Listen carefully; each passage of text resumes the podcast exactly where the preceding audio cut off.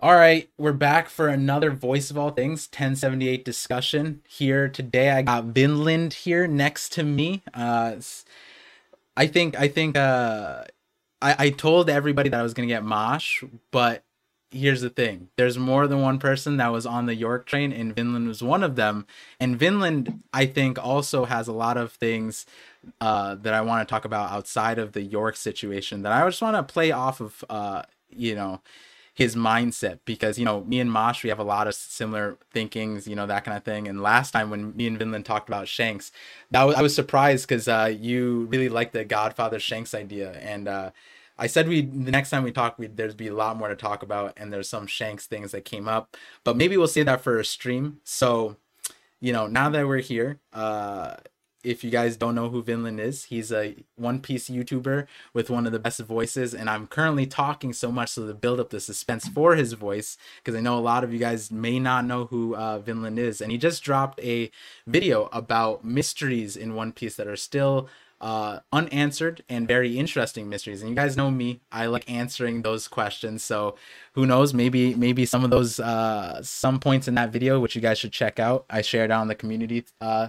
tab um, maybe that'll be inspirations for future videos. But Vinland, how you doing? Uh, what you got I'm going good. on? I'm good. I'm good. It's good to be here, everybody. I'm sure uh, I know some of you uh, that are listening right now. I don't know if this is the first time I've been on Parvision's channel. I know we've talked before on Bravos, I think, but yeah, it's good to be here. Yeah, no, uh, we had the we had the stream together. We had the stream, but that was back when I was using Okay. my VODs channel more. So now, Yeah. now this is just being posted on the main channel. Which uh, a lot of people at this point they might not even know I have a VODs channel, but I'm reuse. I'm starting to bring back the VODs channel because that's for my other streams and things like that. Um, but since since becoming a father, now I got a lot less time, and uh, Mhm. ironically you and I have been talking about how to save a lot of time because you're very business minded. Mhm. Um, uh, recently, uh, you know, finishing up with the grad school and stuff like that, right? So, Mhm. um, all good things. Big And things, big things coming. Big things coming. We talked for like two hours. The Yeah. stream was delayed, or the, the recording was delayed because we were sharing business ideas, and yeah, it's crazy. It's crazy what what, what the future has in hold. But yeah, and a lot of my viewers know that I'm I'm business minded, and we, you know, I think I think this this mindset is actually really really helpful um to talk about with the chapter because there's a few things that I feel like were just interesting decisions. And so you know let's start off on on an easy playing field right now right? At the very beginning at the in the cover story we see a merger a merger between two organizations. What are, what are your thoughts about the formation of the neo mads So I know a lot of people do not care about the cover story, but I've always been a, a big proponent of them being important. Yeah. Even if you know sometimes I skip with them myself. I, I did mention in my chapter review for 1078 that it's it's strange that you know if, if the Vegapunks do get eliminated, as many of them seem to have, I don't know. You know, Oda has a tendency to bring characters back to life, right? right Because these Vegapunks are stemming from uh, uploads to a you know uh, centralized system, right? right the the Punk Records brain system. It's possible that you could re-download these Vegapunks again to different bodies. yeah Right? So there's a way that he could bring them back, which I'm sure would not surprise many people reading One Piece. At the same time, I would be fascinated to see if, if most of them are destroyed and the only one that survives is the first Vegapunk that we get to see, which is Lilith Lilith, Vegapunk, uh-huh. the evil one. Ironically, right? You, you know, flipping the story upside down, the whole concept. Now all of a sudden, somehow evil becomes good yeah very strange if Oda were to go that route. And what would it mean in a broader sense? Because think about it, Germa 66 was synonymous with evil. right. And we might see Caesar and Judge Caesar and Judge uh, Vinsmoke go from evil to good, Right. which is the likely end scenario. I don't really see them, you know, joining the world government and, you know, wrecking havoc across the world. They might actually, you know, uh, it's it's a new MADS, a new science group, right? So it's a new era. And so what kind of changes are they going to bring? And if it's possible for these evil characters to actually do some good for the world, then maybe evil Vegapunk Lilith will join them, right? Because remember, Yeah. Vegapunk used to be a part of Mads, and maybe the la- the lone surviving Vegapunk is the first one we meet who identifies herself as Vegapunk, as if she's the real Vegapunk, which we were confused first when we realized she wasn't, right? We thought she was. We were saying, "Oh, Vegapunk's a woman," but now it finds out that no, she's a clone. But what if she survives and everybody else, all the other Vegapunks die? And what if Lilith ends up joining The Clown and Judge Vinsmoke and creates a new Mads organization which I know many of us want Chopper to, to cure, you know, uh, the, the Smiles. people of Wano. I don't know how his dream clashes with theirs.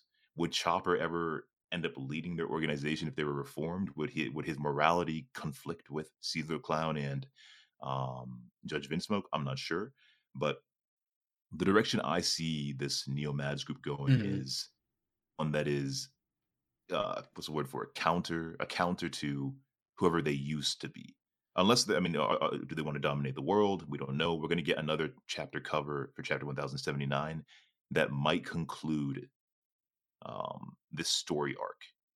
Right? I'd be, I'd be Yeah. interested in see how many more cover stories do we have of Caesar and Judge. What else are they going to do? Right?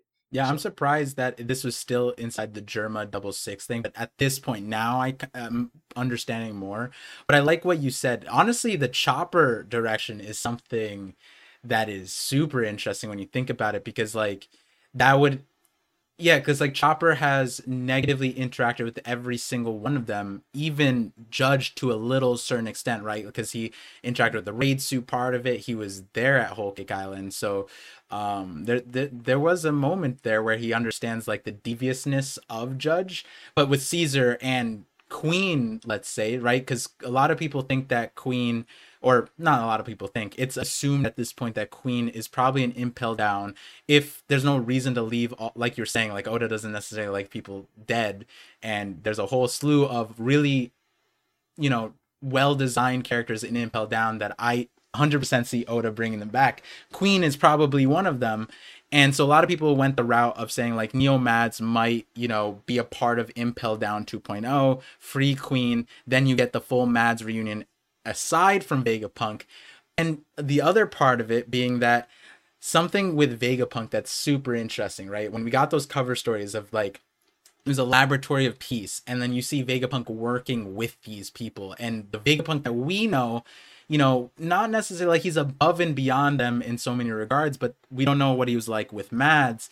And now with this nuance at the end of the chapter, which we'll get to, but it almost makes you wonder how did Vegapunk even like associate with them? How did he even work with them? How did he even bond with them? But you're right, like Lilith being a part of him implies that Yeah. that was probably the connection, right? Everybody has like a different Mhm. persona, and we see six of them with Vegapunk, and Lilith is probably the best one to to work with them aside from maybe like atlas because wrath but like you know in terms of uh evil yeah exactly that's what we're looking Yeah. at with the, the rest I of mean, in many ways, there's evil in all of us. Yeah. Maybe, and Yeah, yeah. The evil part of himself that was probably contained or checked by the other aspects, right? yeah um you know there's there is a question to ask as to you know he's working with these guys and we see in one cover it seems contradictory where he wants world peace he is shooting cannons with flower Flowers. pistols right? Like you know petals. Yeah. And now we see that he there's a part of him that wanted to be a celestial dragon which coincidentally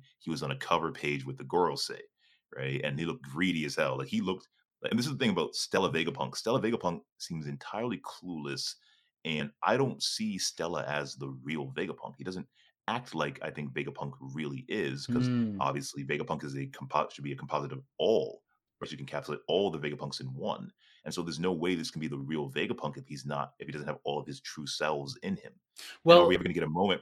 And, and, and so, so one of the and I know his brain's connected to the central system, but I thought that Vegapunk had said that all of them share information, but they don't share personalities. And so, if Stella Vegapunk is missing his other personalities, uh, shouldn't that be a problem? Unless unless Stella Vegapunk still kept pieces of the other personalities in him, but only branched out, but, but but gave the majority of them away to create their own unique bodies. I mm. don't know exactly how Stella Vegapunk is structured yeah in terms of his personality. No, that that is important actually, because I was gonna say what is told to us. I think it's in 1067, I believe, that he cloned his personalities, and that's what's in Mm. those things. So the way I see Stella is that he's all of them combined, but what that also means, and you- in the business minded thing, it's like divide and conquer, right? There's an uh like a what was it called um absolute benefit of of um I forget what the what the business term is, but It's uh, strange though, right? Like why would why would he not just make other copies of himself unless he wanted them to be their own people and didn't want them to be just like him? well, You know, that's so what people see in the story with uh, sorry. No, no, I think I think like you know he the cloning himself is, is beneficial to him, right? Because there's a difference of having six p- things blended in one versus having the core thing work all on its own right like i think i Yeah. think especially as um you know there, there's a certain part of ego right if you were to so- solo uh, uh, separate out your ego your ego might be able to accomplish way more than you on your own because you are inhibited by all the other you know factors within you right but an egotistical Yeah. version of you might be the best youtuber might be run for president or or complete yeah, that okay. invention right but then the the the the uh wisdom Oh, side of you yeah. it and that, inhibits and that that actually explain and that actually explains maybe in terms of like Stella. So there there are some things that that I do think occur when you when you take the story sort of too seriously. Like when we talk about powers and abilities, oh, you know, Kizaru was really made of light, all things he could do. Well, Oda's not going to go that far, right? Or like black holes or gravity with Fujitora. I think the same thing applies to characters. And so, you know, uh with with, with Stella Vegapunk, you take uh, a part of himself and you create York, right? And I would say, okay, well, how would he not? He's the world's smartest man. How could he not have predicted that York was going to do this? You're smart. You should be able to know that. The Right. logic Shaka Vegapunk said, you know, uh, very smart people, geniuses can see like kind of like future sight, but even better, you can see way into the future and predict what's going to happen. Shaka predicted his own death. So how could you not predict that one of your peers would betray you? How could you not know, especially if you know yourself better than anybody else? Mhm. And that's one of the contradictory things I see in terms of like a loophole or a plot hole, whatever. But then again, it could be answered. It's not a plot hole yet, but I think it Yeah. could be answered. Maybe people don't care. But I do, I do like your original point because in terms of giving your all to one personality and not holding it back, letting it be what it truly is without shame, right? Yeah. And so you see that with evil, you see that with wrath and anger, you see that with just being logical, making logical Mhm. decisions, and then you see that as well with uh best the best example would now be gr- uh, greed or not just greed but uh desire is another way of expressing it. It would be york right, Right, when, you, when you allow your desires to fully flourish and do and truly while holding them back right? So maybe Vegapunk did want uh, somewhere in, in the back of his mind to be a celestial dragon you know? I remember monkey d. Dragon being somewhat perceptive kind of like mihawkish right? Mhm. with clairvoyance, um, you know, looking at Vegapunk like I know you, I can see right through you, right? You're greedy or right? Questioning, when- when with his character or whatever right right about not about about not joining the uh, Liberation Army before we created the Revolutionary Army. Oh, you don't have enough money, right? Oh, so you're greedy. You need more money, right? Is it just because oh you don't have enough of your research? What is it? And so you see that with York, where York has been allowed to take that aspect of Vegapunk, which turns out to be the worst aspect, his greed, his desire to um, you know, uh, well, York just wants to be a celestial dragon for some reason we don't yet know. Right. Um, Actually, real quick before before we jump into that, let I just want to know like when you were reading the chapter, how did how what was your reaction? How did you feel about like the the York situation? Did it make sense? Oh, my my, like my reaction was was my, my reaction was oh right i'm not gonna swear on your uh on your uh your, your live stream i don't know if you do that over here but yeah uh, my reaction was like you know pretty much shock at, at first but then i was Mhm. like wait I, ca- but then i remembered i was just talking about that the other the, other- the, in back in february right. uh where i where i put a tweet in my chat review where i said that york is on and i can pull it up right now actually i said uh yeah, I have the tweet in York's mind. name Yeah. York's name is uh Desire and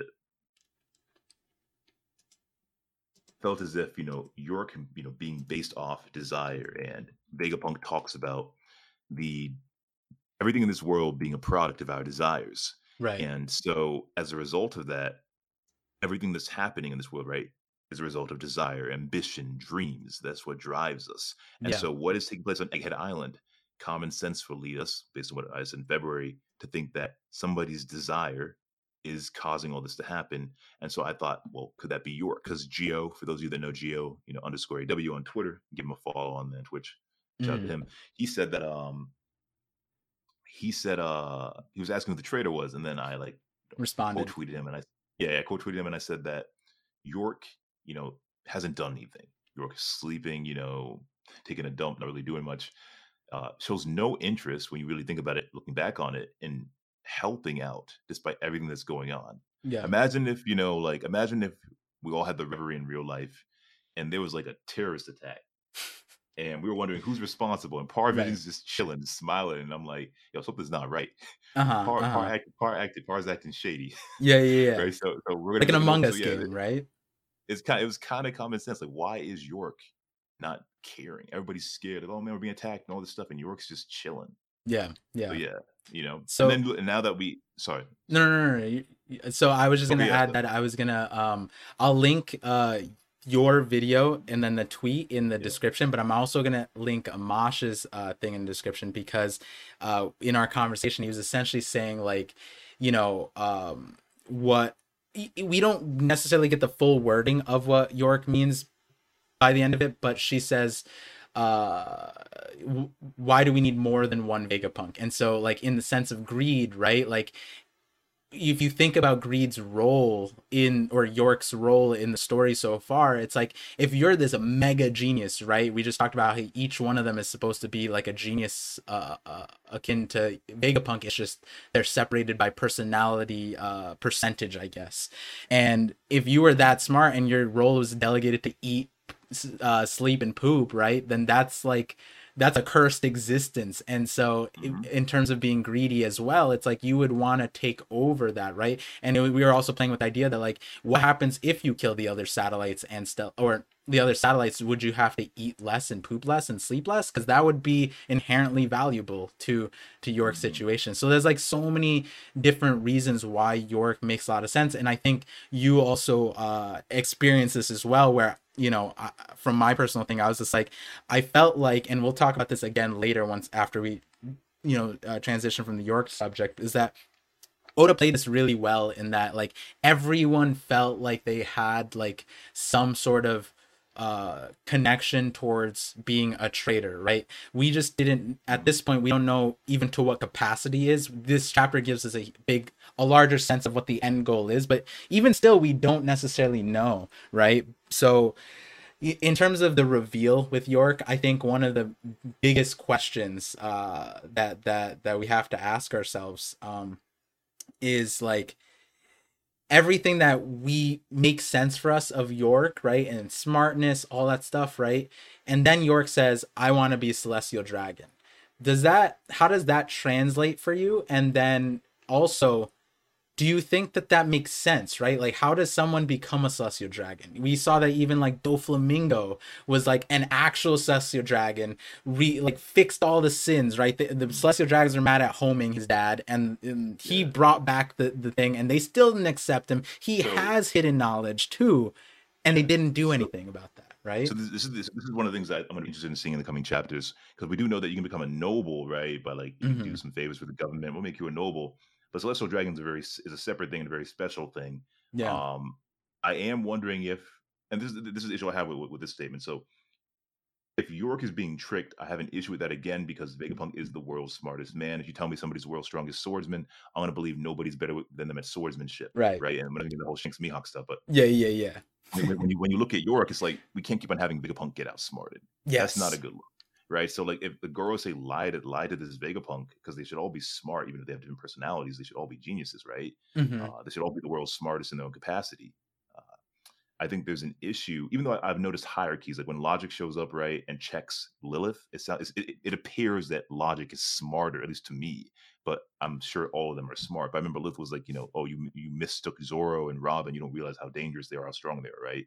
Something that Logic has said to them, and it's like she didn't pay attention to that. So clearly, Logic was a little bit better than her, but he's logical, so he's focused on the logic yeah uh, but they're all geniuses.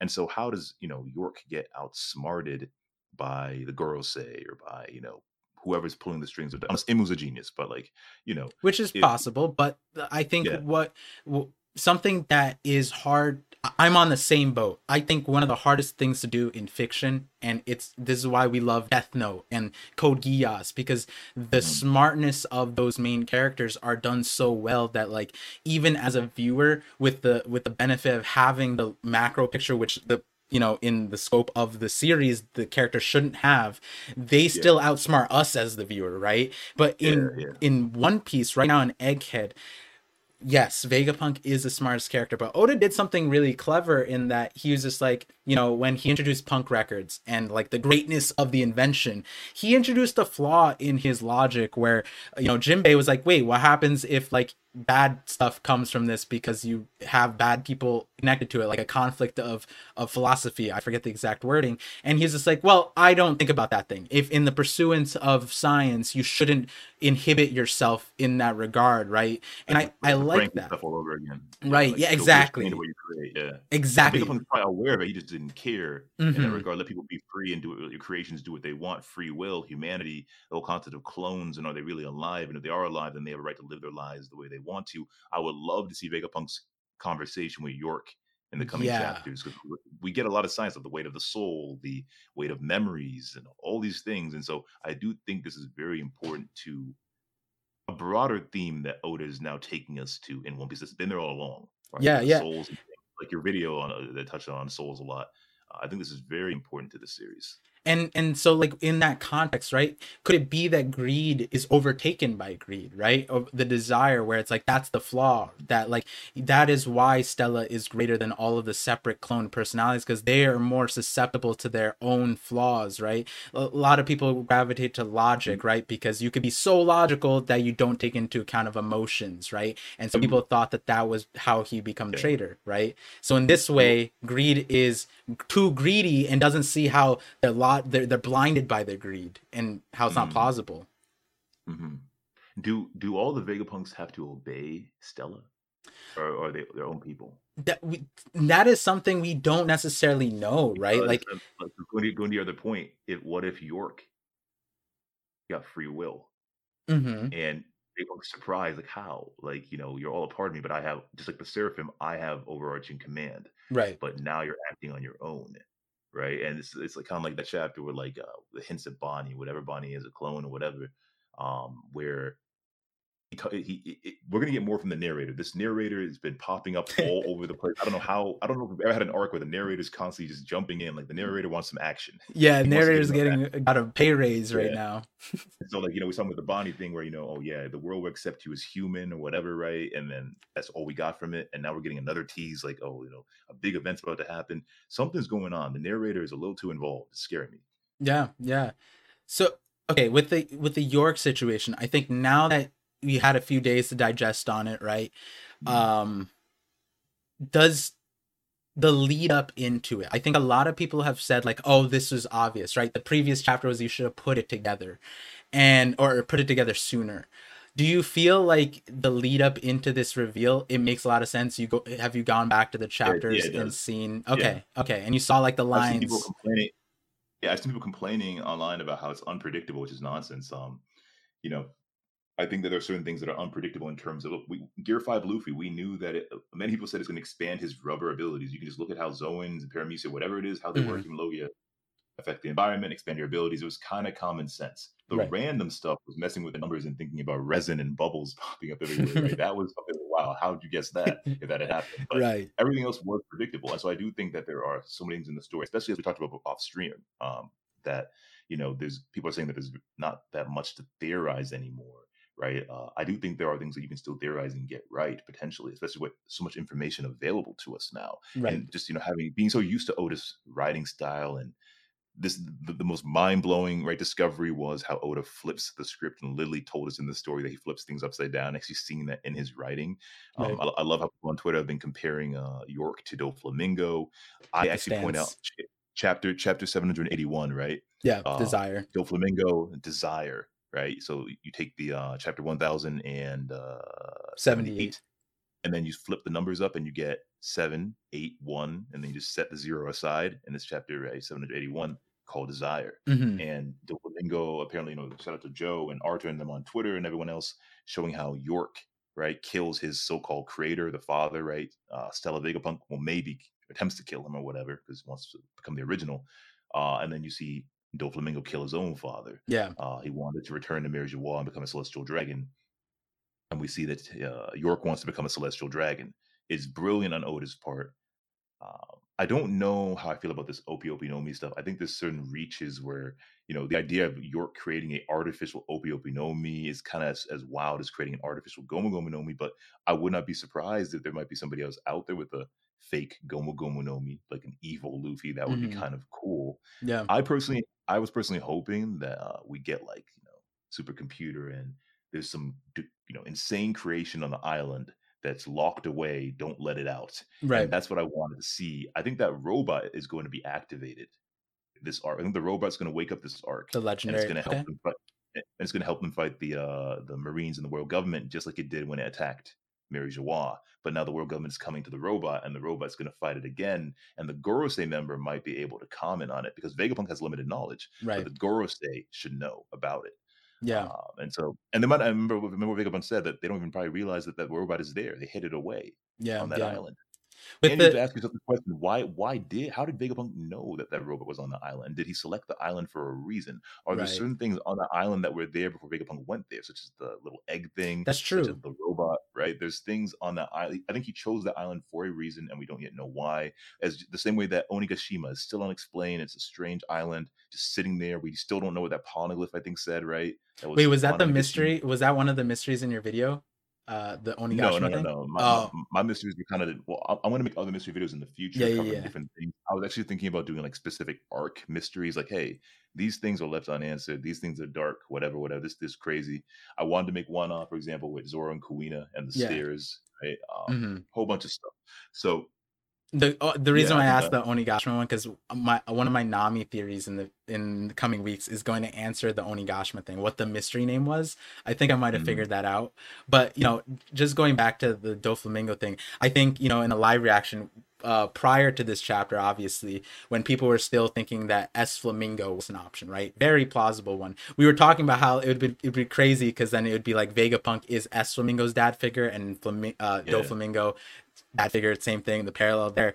And it, it- the reason why i had the chapter title uh memorized is also because that's actually a core part of my elemental hockey thing. And a lot of people don't re- realize that there's actually two chapters that oda named desire which doesn't happen often in one piece where you get two chapters with the same title desire and the other chapter is 282 and so um in my next video i told you my next video is elemental hockey. Um i'm going to be showing what that desire thing means and i'm actually going to connect it back to this character which is you know i think when we sit back and we look at oh, How Oda- I know, where- I know where this is going. I, am trying to tap into your mind part before. I, I, hold hold on to your thought. I, I don't want to interrupt your ideas. Hold on, hold on to that. yeah Just yeah tell just for your audience real quick. Sneak preview. My assumption. and Let me know if I'm right uh-huh in the future comments say Vinland was wrong, always wrong, whatever. uh-huh But um desire, uh your desires cause you to do things, right? Give you ambition. I desire this, I have a dream, I'm gonna pursue it. Pirate King, I'm gonna pursue it. uh-huh Will, desire, mhm, right? Our desires create this world, but so does does our will. Do you have the can you will it into reality? right Right? Can your desire make something be blossomed into reality? And so you desire, you will a flame into existence. So you right desire this this or that right? The people looking at the moon and then somehow that creates the electricity although i think that might be tied to the different races minks right? But then you're the fishmen in the water Mhm. bending the water. Is that will? Is will influencing the world? Everything in this world is due to desire. The fishmen do they they desire to go above land and maybe have to manipulate the water somehow to get yourself out of the water. I don't know what the electricity is for. I don't know how that works with the minks. Um maybe somehow will is related to that or it could just be a genetic thing it could be anything it could be science it could be desire i do think devil fruits are not just uh, vegapunk so science is you know can be underdeveloped it's still in Mhm. progress more research is needed sadly vegapunk's not going to get to complete that maybe the neo mads group will but i mhm, do think that in the past that maybe devil fruits are not just will and you know superstition. Oda seems to really try to provide provide a realistic scientific base or element like the foundation for it in which maybe scientists in the past created devil fruits and realized scientifically that this wasn't superstition or magic, but you could actually capture like the soul, the weight of the soul. You can capture memories, you can capture uh, dreams and ambition and will and desire, and do things with these uh, metaphysical, or, a better word would be abstract or intangible concepts, right? mhm. Uh, that you can't readily touch, but they're real, at least in Oda's story. Yeah, no, I, I so I'll give a teaser. Um, I, I don't want to say the exact thing, but I, I've talked about it on my channel, so my viewers would know what I'm talking about. But if if anyone uh, of of uh, Vinland Ragnar's uh, viewers are here, uh, there's a philosophy that I think that has been essentially patched throughout the the eras, and and there was a specific one uh, that that became essentially the the more the most cemented version and became the foundation for a lot of other ones that came after. And I think Oda basically patched it on his own. Like he provided a different version of it in the Vegapunk chapter where he described devil fruits. And the thing, a, a quick thing about that is like essentially the will, right? How it's described in this particular philosophy is your will or your spirit moves in an animalistic way. And animalistic at the time meant more like primal, primal urges that we talk about at the beginning of Egghead. And specifically in the the two chapters about desire, there's there's there's a bunch of common things that I'll go over in that video, but the main things are there's electricity in both. So 282 is with Enel, and he does something very specific. And then in uh, 781, which is uh, Doflamingo, we also see Law pull out Gamma Knife not for the first time, but he does it multiple times. This electric move that the naming scheme is so interesting. I've talked about several times. And so there's like a connection between what Doflamingo and Enel are doing, and then also what Law and Luffy are doing in those respective uh, chapters. And I think it plays very well to the concept of desire. And so, you know, coming back to where we were before, uh, Ragnar, you weren't wrong. You weren't wrong with the, how you connected because, and, and, for a lot of people who don't know, um, you shouted out the my elemental haki theory in your uh, two videos ago, uh, the one about this chapter, I, I believe. Yeah, yeah. And uh, a lot, a lot of people didn't realize in uh, Jay's Reverie, you and I and Cole were going back and forth on elemental haki yeah, for like yeah, an hour yeah. at the at like in the seventh hour or eighth hour, I believe, and it was a great conversation that helped me build up more for this. But there was something that you want to add. Yeah, so I you just sparked another idea. So while I had pushback for the Ope Ope no Mi idea, when you combine it with desire and you remind me of Doflamingo, he desired the Ope Ope no Mi for a broader dream. Uh, I know through the reveal things that Stella's going to eat um, the original Vegapunk, which is a cool idea because he's an apple on his head. Mm-hmm. Eat the eat the apple. So like forbidden fruit of knowledge, right? Eat the knowledge. Vegapunk is smart too. So yeah, that's an interesting way to think about it. But you know, the same way that he Doflamingo wanted Law's devil fruit, right? Um, maybe Stella Vegapunk wants, or sorry, not Stella. Maybe York Vegapunk desire, right? Desires uh, uh, Stella Vegapunk, the original Vegapunk's devil fruit ability too, but for a different reason. So uh, York wants his because how does York become the original? By mm-hmm. just by killing everybody, or do you have to take his devil fruit in order to maybe download the information that's all up there? Because yeah. if he dies and you don't have his devil fruit, how do you access the brain? Right. So York might York might need the brain, right? Access yeah. to the brain. That was need to take a, a question. Yeah. It's essentially like at this juncture point, um, it's like even if she eats him, right? The one thing that we have an example as is Big Mom and Mother Caramel. Big Mom ate Mother Caramel, got the devil fruit power, but we don't know if the powers, the same souls that Mother Caramel had transitioned to uh, Big Mom because she created uh, Mother Caramel created Pandora, but Pandora is not any of her soul things. And on top of that, the souls that uh, she had, I think is Prometheus, would be the closest thing to uh, Pandora. She said that it's her own soul and it seems to be so. And so i don't know if the, the if you eat the person if the power also transfers. And so i didn't i didn't know people had that thing but i, I think in a discussion um one of the one of the interesting things about eating people and that's why people think that blackbeard just like you know historical stuff uh, eating hearts and everything when in, in, the anime at least, you know, I think in the manga they kind of they don't really show the silhouette or the or at least the ghost of Whitebeard, but they show it in the anime where, where Blackbeard does the stance and you can kind of see Whitebeard standing there with him, right, mm-hmm. overlapping mm-hmm. him as he raises his arm as if Whitebeard was there, and they're kind of shocked that stance. Like, how can he do that? How does right, he know right? That? And we get hints that like like Joy Boy, like you know, Kaido, who are you? Right, like you know, somehow like the soul of that person was still kept in the devil fruits in your body we see Big Mom during during Onigashima has an ability that looks just like Mother Carmel. Yeah, right? as if the, the soul's still in her, and so maybe by um. But at the same time, then we see Law and Corazon, right? Like Ace oh, and yeah, Luffy. yeah. Luffy, Yeah. you know, they're not eating it necessarily, but there's there's a different way to go about it. And so Inherited will versus yeah. yeah. Exactly. And so in the eating situation, I don't even know I don't know if that solves it, but you bring up a point, right?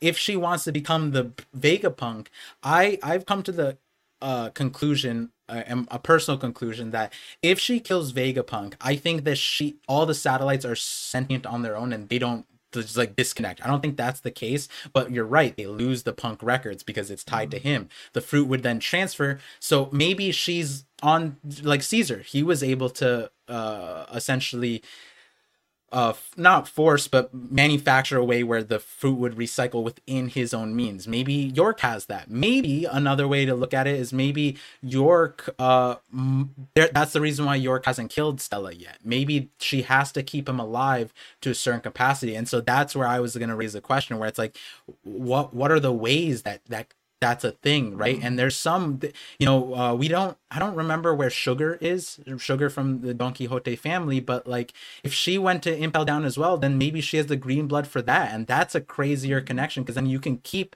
vegapunk alive as a toy and then also have the power of sugar's fruit stay immortal as well for or forever young and then you have like a huge best of both worlds and she could recreate that to green blood. So we don't even know how green blood works. Can she swap it out like like beyblade or I- something right like i don't even Just- know how just that talking about all works the just talking about the, bring back all these abilities. I always thought it'd be cool. Like I know that it would kind of overlap with Blackbeard having multiple devil fruits to Mhm. have a character that has every devil fruit because that would kind of you know overshadow him. Mhm. But I, I just think that would be awesome if there was some like creature out there like Endgame that has every devil fruit ability, well so like every Yeah, every yeah. you gotta fight. Yeah, so one of my original theories uh, uh, you know we were talking about how uh how my channel popped off i didn't tell you exactly off call but it was off the elemental haki theory that my channel grew and then the second video off of that is that devil fruits are training wheels for peak haki and what that essentially means is that devil fruits are kind of like an encoded this is how i described it and and the nuance of it's going to change but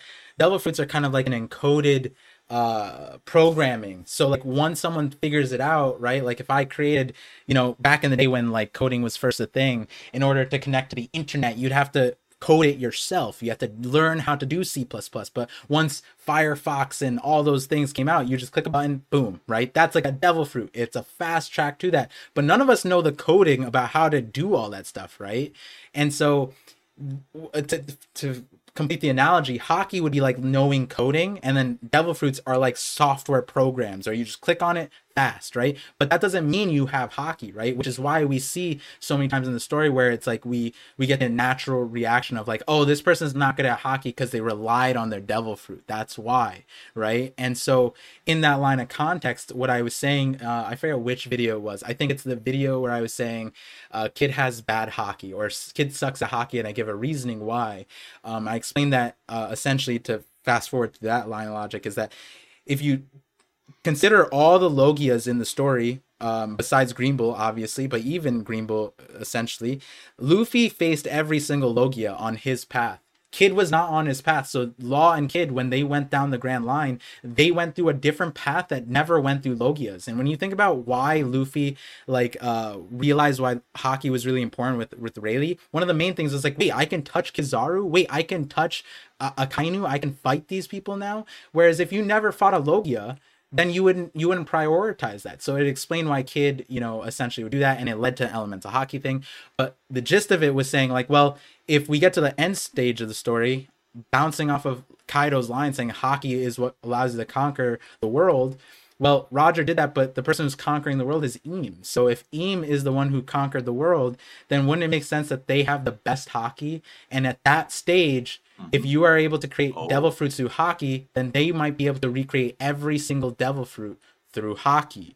And so That's it crazy. and, and it wouldn't necessarily be separate. It might be even we get the anime trope where Im runs through every single devil fruit that Luffy has ever faced and is just better and can mix and match by the end of it and Lo- lose, bring lose- more. Lose, your kingdom. Lose your kingdom, which is what people compared it to now. What if? What if? And what if? What if? What if it really is just like the lightning thing, and Imu can do the same thing Enel can do, and all the other abilities out there, right? Look at look at the forest place, or whatever. Maybe he has, um, you know, Mother Nature. Maybe he has, um, Green Bull's power. All every power out there, right? Yeah. Uh, one thing I was going to say was, um, oh great. Park, keep, on talking. I'm trying to remember. I always Got it, got forget. it. My, my point, my, my point forgot. Uh, no, yeah, and so like you know, I bring it no, no, back. okay, I remember. I, Okay, I remember now. I remember Yeah. now. So before, before I forget, so you mentioned the king that conquered the entire world and how strong Imu has to be to have done that, right? Because we know that basically from uh, Don Chinjao, um, across these oceans, um, Yeah. he said you you you you you you it's a beautiful speech too. I, I love reading it, at least in my narrative voice. Where it's like yeah, you run to any number of kings with king, or people with kingly potential, right? Only one can uh, rise to the top and become the pirate king, the greatest conqueror of them all, right? You can Right. conquer these seas. That's the, the the pirate king is the greatest conqueror. Okay, so in my video that I just dropped about, um, it's it shows Roger with his straw hat who gave it to him, but it's basically the dark One Piece mysteries. Um, I said that Imu might be the supreme king mhm, currently. The color of the Supreme King. Red Piece is real. For those of you that know it, check out the channel. Red Piece. I'm making it a movement. Red Piece is real. Red is a big thing out there. It's all over the place, right? Mm. Shanks red here. There's a reason they identify the red. The empty throne is red. The red line is red. Uh, he was over there too. Red is some kind of royalty. Uh, Supreme King Haki, right? Advanced Conquerors is red. So red is important for a reason. Roger and Luffy both wearing red and major characters, right? And Shanks. So you have the Straw Hat people. Also Roger to add, Red- when Luffy, I don't know if you've seen this in Wano, when uh, it it gets overtaken by the uh, the aura stuff, but if people look past the aura, when Luffy essentially activates his conquerors and is in like he creates like a zone, and that zone, every everything has a red background. Yeah, and so for some reason, red is really important. And I just wondered if, uh, well, personally, I think I wonder if Shanks stems from maybe Joy Boy's bloodline. If Joy Boy Mhm. was a human, maybe not, no, you know, not an ancient giant or a giant or anything. Maybe uh, I, I- looked up all different things on red online, and red is a really important color for royalty. And Right. um, a- apparently, you know, the uh, even in the Bible, like you know, God and this and the Sea Devil, clearly there are those kind of concepts are influencing One Piece hmm apparently Adam was like uh, associated with Red, the first man, right? And like he was like, Hmm. the first devil for user and all kinds of things, and um, even Clay. Yeah, like if you, if you type it in, like it's associated with the color red too. And so, um, and, and red's even a a important color in in Japan as well. And so, yeah, red it does seem to be tied to things of royalty, to kingliness. And so, the color of the Supreme King is red. When Luffy when Luffy clashes with um Doflamingo, it's like, oh, you have the color too of the Supreme King. hmm Um, and so reaching the very top, right, sitting on the empty throne, the ultimate conqueror, for some reason, is associated with the color red. Right. Uh, Imu's eye, Imu's eyes are red. You look at uh, the poneglyphs, right? The Robin actually first pointed out just when we see the first real poneglyph during Zou, and Robin says that color's so weird. Why is it red? Yeah. right? Yeah. Red is important for a reason, and the fact that Shanks is the one that actually has a red attached to his name and is identified like, oh, red here.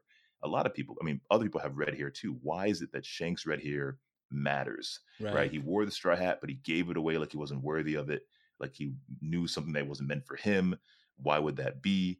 Um, I don't know, but Yeah. all, all I know is that red piece is real. Red is going to matter down the road. Red leads to Laugh Tale. Red leads to Joy Boy's treasure if Shanks is associated with Red, would he could he be related to Joy Boy? Maybe. Could, I mean, Yeah, Joy no, Boy has I- people that inherit people inherit people inherit your will, but there are people that also are blood descendants of you. And if Joy shouldn't Joy Boy have children, people that are his family, right? Like, is there someone out there that does Shanks? Is, they welcome Shanks into. Um, some people think that he might be a, Go- a Gorosei's son. I know that Joe Three Skull popularized that idea on Twitter, but is it possible that they it's because it's you? Maybe he, he was found a treasure chest, right? Kind of like the Yeah. Obi Nomi, like he's royalty and important, right? Uh, like the Gomu Gomu no Mi was found a treasure chest, just like Shanks was. And so, could Shanks be the last surviving? And it feels like he's from like the Fireland family from the Red Piece film. But another idea that I really like is if Shanks was a descendant of Joy Boy, the one that deserved to sit on the empty throne. I think that would be awesome. But because he's a pirate like Roger, raised by him, kidnapped, never, you know, kind of like when you're adopted an orphan. Say you're the king of some country and your son was stolen during a war and you lost him and you started a whole new family. And then Yeah. one day your son returns, but he's been living a life as a nomad and as a, as a Viking. He's not cultured in any way, right? With the sensibilities of nobles or anything. He's been living like a wild man out there. Which is Um, interesting comes about back. Shanks, right? Because like Yeah. he said that to to Whitebeard that he had uh his hometown. Like it's such an interesting thing. I, I also brought that up recently. Uh, I know Tekking has as well, where it's like the the nuance of that's so interesting because he was with Roger, but then he said he like is the place where he grew up, and that's like really odd to me. He's a baby. Yeah, how did he grow up there? Yeah, and then the red God, hair thing, was- I I I completely I I've been playing with this idea. I, this, people who watch my streams know last year I put out this idea because the, the thing is like red headedness is such a Mhm. interesting thing in our world too um especially when it comes to lineage especially when it comes to its origin and how it pro- uh, proliferated throughout the world um it, you know it, it there's like honestly the redheads uh, share a similar history as fishmen in in the in the story in, in They were some way. scape, scapegoated and they were deemed like devils and Yeah. all sorts of stuff. yeah So exactly could rocks, could, could rocks have had red hair as well? Maybe they saw him as a devil. yeah right? yeah pirates possible? when you were saying the red thing too i was looking at the vegapunk picture and i was like if that the apple's gonna be red too so it's like i mean is that like playing into the thing i i you know like i have a thing on like the white stuff which obviously makes sense because Jap- japan puts white as like the holy thing that's why white is like that um and, and seen that way that's why like yama the mountain god is a white boar right luffy gear five white you know deity um and but White the red Warrior and then thing Blackbeard. yeah, Yeah. the red thing is interesting because I haven't I, I've noticed it, but like when you put in that perspective, that's super interesting. And I'm not almost curious now because we don't have the coloration for the the uh for the satellites in in the manga. Yeah, yeah. But in the anime, I wonder. I wonder if like they're gonna make like York green or not green, red or something like that to to hint at that to add that extra layer of of hinting the celestial dragon stuff because Mm. celestial dragons are white, but then like you said, like Im could have like a red thematic. We wouldn't even know when they already have the red eyes, so I wouldn't be surprised. That's super Yeah. interesting. Yeah. Hmm. Um. hmm. Yeah. I mean, that, yeah, that's pretty much what all my ideas. I mean, there's one thing I was gonna uh, I was gonna point out in terms of that as well, in terms of the Yonko and who we currently have right now, the four emperors, right? Yeah. There's the White Warrior Luffy. So then you extend, okay, why would they call him that? It's very strange, right? We know the Warrior Liberation, but why the White Warrior? Because he looks white. Okay, well, Blackbeard is maybe the Black Warrior, right? I said that in one of my videos, and somebody commented saying, "Why do you got to call him the Black Warrior? Just call him the Dark Warrior." Like, Yeah, What's the yeah, with it? Like, but anyways, um, but then you have Shanks and Buggy, and it's Yeah. red and the blue. And the thing is, like white and black are kind of like antagonistic colors, right?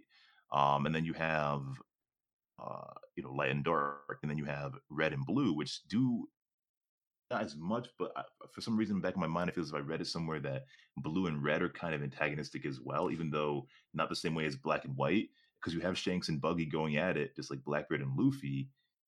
I think that's a very, a very strange uh, connection there with these four emperors. Even So- though we have Luffy, Shanks, and Buggy kind of on one side with Blackbeard on the other. For, Yeah. As far as we know right now, Buggy could side with Blackbeard for all we know. We don't know that, but you know, we you do have. And the interesting thing is about that too is like on, on a, another tangent, Buggy, Shanks, Luffy, three people versus Blackbeard. When we meet, when we, when we first really get to see Blackbeard or meet him, hmm Nami, Zoro, Luffy versus Blackbeard, three people, right? Yeah. Oh, yeah. doing it all over again, indirectly, subtly, but So doing it all with the again. red and blue thing, here's the connection. I talked about it in my Big Mom video. Is uh Mm. this is a huge trope that actually stemmed from Japan. Uh it's the red ogre versus blue ogre. I don't know if you know that story, Mhm. but it's the most uh, when you think of onis and ogres in, in Japanese folklore, that's the most popularized story that's like read to kids, and that's such an old thing that it's like uh, it, it's like essentially uh, uh, the boy who cried wolf, that kind of level of a story that saw itself seep into all pretty much all anime but then also outside of that. You even without the blue and red uh trope essentially how it goes is the the red uh ogre the blue ogre wants to be friends with people and the red ogre wants to help the blue ogre. So the red ogre turns himself into a villain and makes it so that the blue ogre is allowed to become the hero and he becomes the friend and the red ogre takes a sacrifice and doesn't tell the blue ogre that the end of the goal or end of the plan is essentially like we can't be friends anymore for, so in order for the plan to work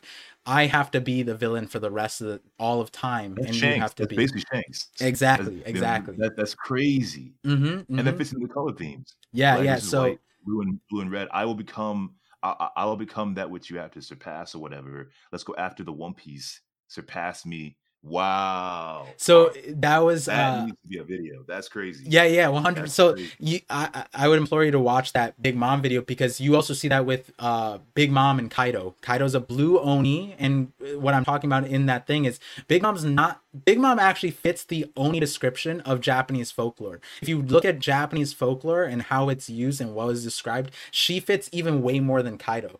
And the thing is, it's like the red and blue ogre, and Luffy has to uh, essentially fight that. And you even see that in their backstories, right? What does Big Mom do? She tries to become friends with everybody, whereas what Kaido does, he doesn't, right? He wants to be the uh, uh, the other thing, and then you see this dichotomy of like an interesting And waiting, for, spin. Jo- and waiting for Joy Boy to arrive, and I'll become that which will bring Joy Boy here. Like, okay, I'm waiting for Joy Boy. Come on, where are you, Joy Boy? There you are. And Yeah. you see that when he's defeated. And you so so like you know when I'm talking about the red and blue dichotomy, it's not that it, it always stays the same, but Oda loves to put twists on it. But the sh- and so after so we talked on the Godfather Shanks video, and I said there's gonna be another Godfather Shanks video. The the thing is, it's like in that first one, it's that that sacrificial. I'm the villain. I you know I'm gonna take on the evil and and be that person. Whereas Buggy gets to live his life in the East Blue. He gets to do his own thing, Yeah. right? He doesn't need to take on that mantle.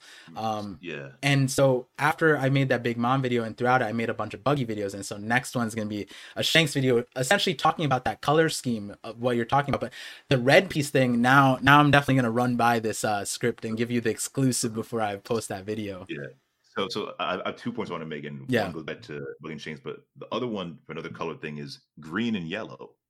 Hmm Uh, Zoro and Sanji, Yes. right? Are, are, green and yellow going after each other? Because you mix green and yellow, you get what? Like you mix blue and what, you mix blue and yellow, you get green, or is it green and yellow, mix blue? I don't, I don't remember. how Blue, blue and yellow makes green. Yep.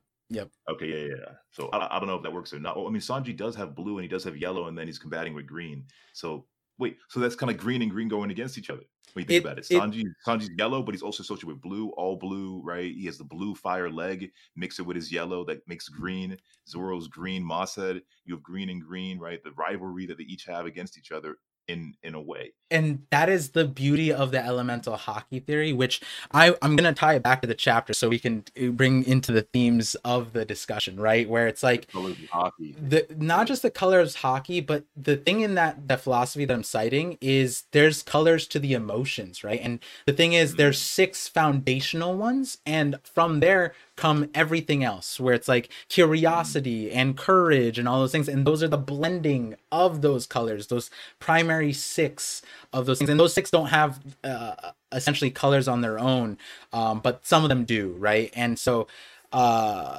y- you know even in this chapter sanji said the power of love and that is one that Yeah. that is talked about in that in in that discussion so It reminds, it reminds me of Garp, yeah, when he says the fist of love. Right. And so like how those colors mix, like Oda Oda does play really heavy with the color theory where it's like in other animes and, and they do it to, to make the main character stand out, that you know, all the colored uh hairs and all that stuff. It's to make those main characters pop out. But they also play uh, you know, uh archetypes of certain characters. So you see a white haired character, you're like, oh, that's a super smart guy, that's a super like a mentor guy, that's someone who's suffered a tragedy, whatever. Red is super aggressive, blue is super timid. Like those archetypes are there, but then Oda also plays on that a little bit. Like you look at Niji, for example, in in the Vinsmokes. He's not the typical blue hair archetype, but he's like a main character blue hair archetype. And then like you, you see a very different dichotomy of how Oda uses the color uh the color scheme, you know, even like with the Kurozumi, the pink hair, right? Pink hair is like, you know, the soft, timid girl. And then you see Orochi has that, right? Um, and then you see Tama. Tama has that thing, but she was like, I'm a leader. I'm going to, you know, lead the, uh, I'm going to coup all of, without her, the raid would have been a very different story. You know, obviously Luffy probably still won at the end of the day, but like the Beast Pirates flipping over definitely helped uh, uh, the entire story.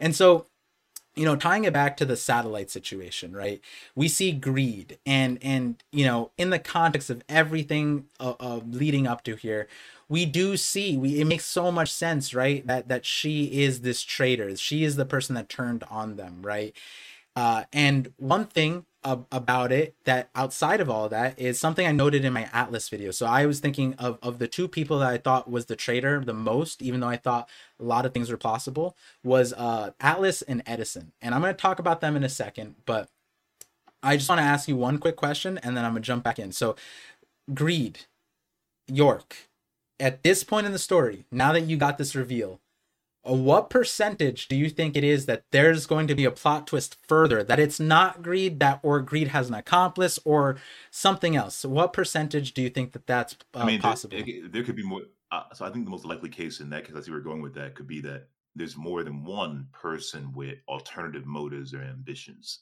Uh, but as far as we know right now where the story is uh, it's very clear that all of the events we've seen align with somebody wanting as york said to become celestial dragon uh, working, you know, with the government to try and trap people here so they can't report on what's going on. But it's very strange because, um, you know, you here's the thing: we don't actually get to see right in this chapter who it was for some reason. Because isn't that strange, right? We get the reveal of York being mm-hmm. the one. Well, that's, that's, that's, that's not true we get that at the very end, so it's not that strange. I'm love. I love that you're pointing this out. This is something I was going to yeah. Okay, go go. Go. Yeah, because we, we, we, see at the very end, right? So let's just follow this. When you go to um on the Viz, yep. Um, you go to page ten to eleven on the Viz, and you see uh an anonymous contact with the world government. Dr. Vegapunk is studying the void century, right? Snitch.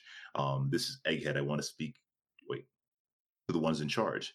Yeah. So somebody's talking. We don't get to see the person, but it makes sense. Even though I'm tempted to say it could it be somebody else because it could be a you know misdirection. We then go uh, to the reveal after that as to who the traitor is, and then we're shown that it's York.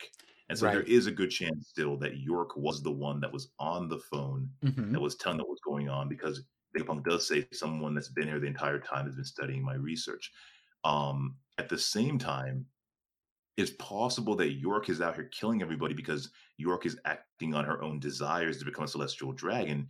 Um, let's see what York says. So York says, so, so Vegapunk says, why would you do this? Why would you be killing all of us and capturing us and not letting me escape? And then York says, hey, Stella, you know what? The world only needs one Dr. Vegapunk. I want to become a celestial dragon. Right. Uh, we, we don't get the explanations yet because uh, we'll probably get that in the next chapter, obviously, or the chapters to come.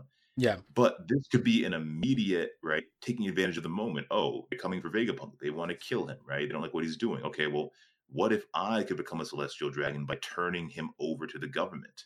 Right. Mm-hmm. So that could be what that is right now, but there could also be another traitor that is responsible for um for do, being partial to some of the actions here, right? Yeah, yeah, yeah.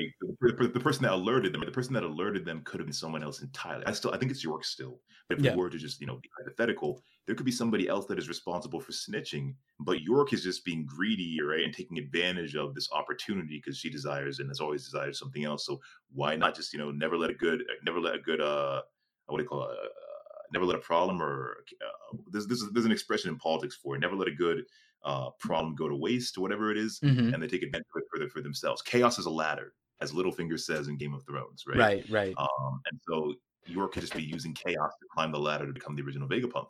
But what if there's somebody else that actually snitched and told on Vegapunk's research, and it's not York? So that's the only other thing that I could see about it. But at the moment, I do think it's both or York, given the given the way the plot progresses from hinting at somebody snitching, and then we get a reveal of York. Yeah. But it could be misdirection. Yeah, so so the thing that you pointed out, I was I honestly was thinking about that in the same interesting way because if if Oda wanted to reveal York as a traitor here, right? It would have made more sense to me. And, I'm not saying the, the progression of this is, is bad. What I'm saying is it, it opens the door, like you're saying, to other possibilities. Why? Because if York was going to be revealed here, you could have had this York scene uh, and then and then have the the narrator box progression and not have it blacked out and just show York doing it. Why do it in this way? And it's like, yeah, sure, you're building up the suspense, but if you're gonna reveal it by the end of the chapter anyways, it's like that suspense isn't the same thing as what he does at like break weeks, for example, right? Where he shows you something, has you question it for an entire week, uh, a break week, two weeks, and then and then you're thinking about it, right? Versus this one, that suspense is building up, sure, and maybe it's for the anime, cool, but like something that's interesting, I think you paused on it, was the OP scans translated the narrator box as um, I'm calling from Egghead. So to read it out to, to the viewers, this is what the OP scans reader got. Um, at the very beginning of the narrator box, it says, This was the day before the famous Egghead moment, but this story began three months ago. And then it shows the, the conversation. I'm speaking from Egghead Island And then later on, when they respond back, they said, "I'm speaking from Egghead. I uh, from Egghead." That's what OP scans uh, translated. I read T- TCB, and TCB said, "This is Egghead." Both times. And it's super interesting because at no oh. point do they say Dr. Vegapunk, but in the Viz, in the Viz, one of the times, the first one says, I'm calling from Egghead. That's the first call, oh, yeah, right? Yeah, yeah. Later on, it says, This is Egghead. And I know in your so video, you like the idea, but like, is this, could this possibly be the opening so, so where I'll, I'll, this is the AI? The AI itself, yeah. And, um, that that's what I really would love for it to be. Punk Records is the actual is the actual trader, whereas York's taking advantage of the opportunity. That would be awesome. I because be great. if you think about it, right? Oh, if, oh, yeah, if yeah. you think about it, in in and I, I, there is an explanation here, but like if you think about it this way, York's mm-hmm. goal of being the only Vegapunk why is any of this plan really necessary? Couldn't she have done all of this without any intervention and then like we don't know how she's gonna ascend to the celestial dragon status, right? Like so because I, I, when because so uh when when um what's his face uh Saint Jaygarcia is on his way, he said I met met Vegapunk prior, and it's like very sad, but he's not talking about like any kind of like ulterior motive, right? He's not talking about anything yeah. else besides of like, oh yeah, like Vegapunk, like we're gonna go there and be friends or whatever, right? Which would make sense if that's what they talked about in these calls. But if it's not that, and let's say in this hypothetical, York had these plans, and I think, you know, just to, to give it to the viewers, I am fully fine with York being the the traitor, right? But like Ragnar Vinland was saying, was like we don't have the explanation of any of the mo behind the scenes motive, uh, the execution of it, uh, whether they have accomplished or not, the discussion with the Celestial Dragon discussion. We don't have any of that right now, and so this part is really interesting because right now she could have done all of that without any intervention and it could be that if Egghead is the person calling the Gorosei, it was trying to intervene in York trying to kill the the uh the the um, the Stella, right? It could have been that Egghead plotted this. The, the the AI was like, okay, how do we save it, right? It couldn't possibly predict that Luffy would come here because if Luffy was coming here, then boom, like you wouldn't need as much help. But in the grand scheme of things, like, hey, like let's bring the Seraphims back, let's do all this stuff, and then the the traitor will come out, and then boom, yeah. uh, it, the so, York's plan is foiled, right? It's interesting so, because when so you think of... about it right now, uh, all the Marines coming, CP0, Kizaru, that almost makes his plan much harder unless there's a the way yeah. out of it, right? And again, and it comes down to the original point again that you were asking about, you know, how are they offering to make, you know, how exactly they offer to make York a celestial dragon?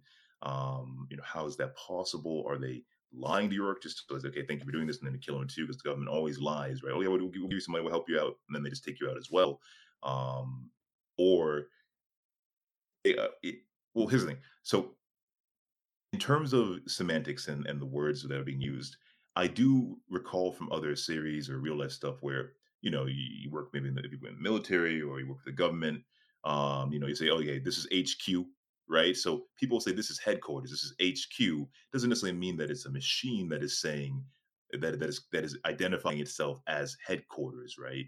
Yeah. Um, you know, uh, it's not like this thing. Okay, this is Punk Records, right? No, this is Egghead, which is where they're located. Yeah. And people do at times identify themselves based on their base of operations mm-hmm, because mm-hmm. you might not always know them personally. Right. You know, identifying saying this is York, even though York apparently has been, as Vegapunk admits, to meet the celestial dragons. And I think Vegapunk even says that in the chapter, right? Like, did you do this because, you know, was this at all related to um, you know, after you went to uh, Mary Geoise with me, and maybe the others went as well. Maybe for some reason only York came, right? Who knows why they went there? And they mm-hmm. got to meet the Gorosei and then he says, "Well, uh, didn't you see them as terrible people? Why would you want to be like them?"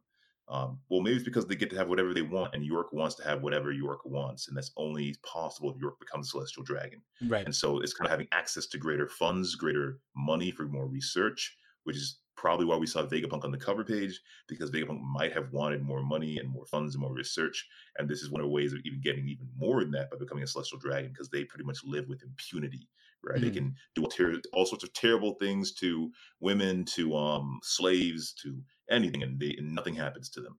Right. right. Um, unless another celestial dragon puts them in their place.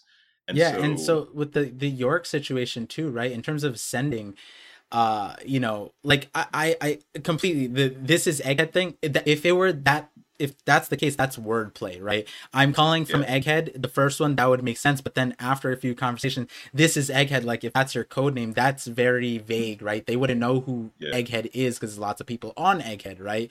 Um, Mhm. and so if it were panned out, that would be a line that's of, of importance in my opinion. But at the same time, like Egghead, um, I mean York definitely has uh, uh, more than one way of exp- like like it makes a lot of sense. But the stoppage point, which we keep coming back to, is the Celestial Dragon thing. So before I hit the other alternative ones, here's two ideas that I want to hit you with this uh, York Celestial Dragon direction, right?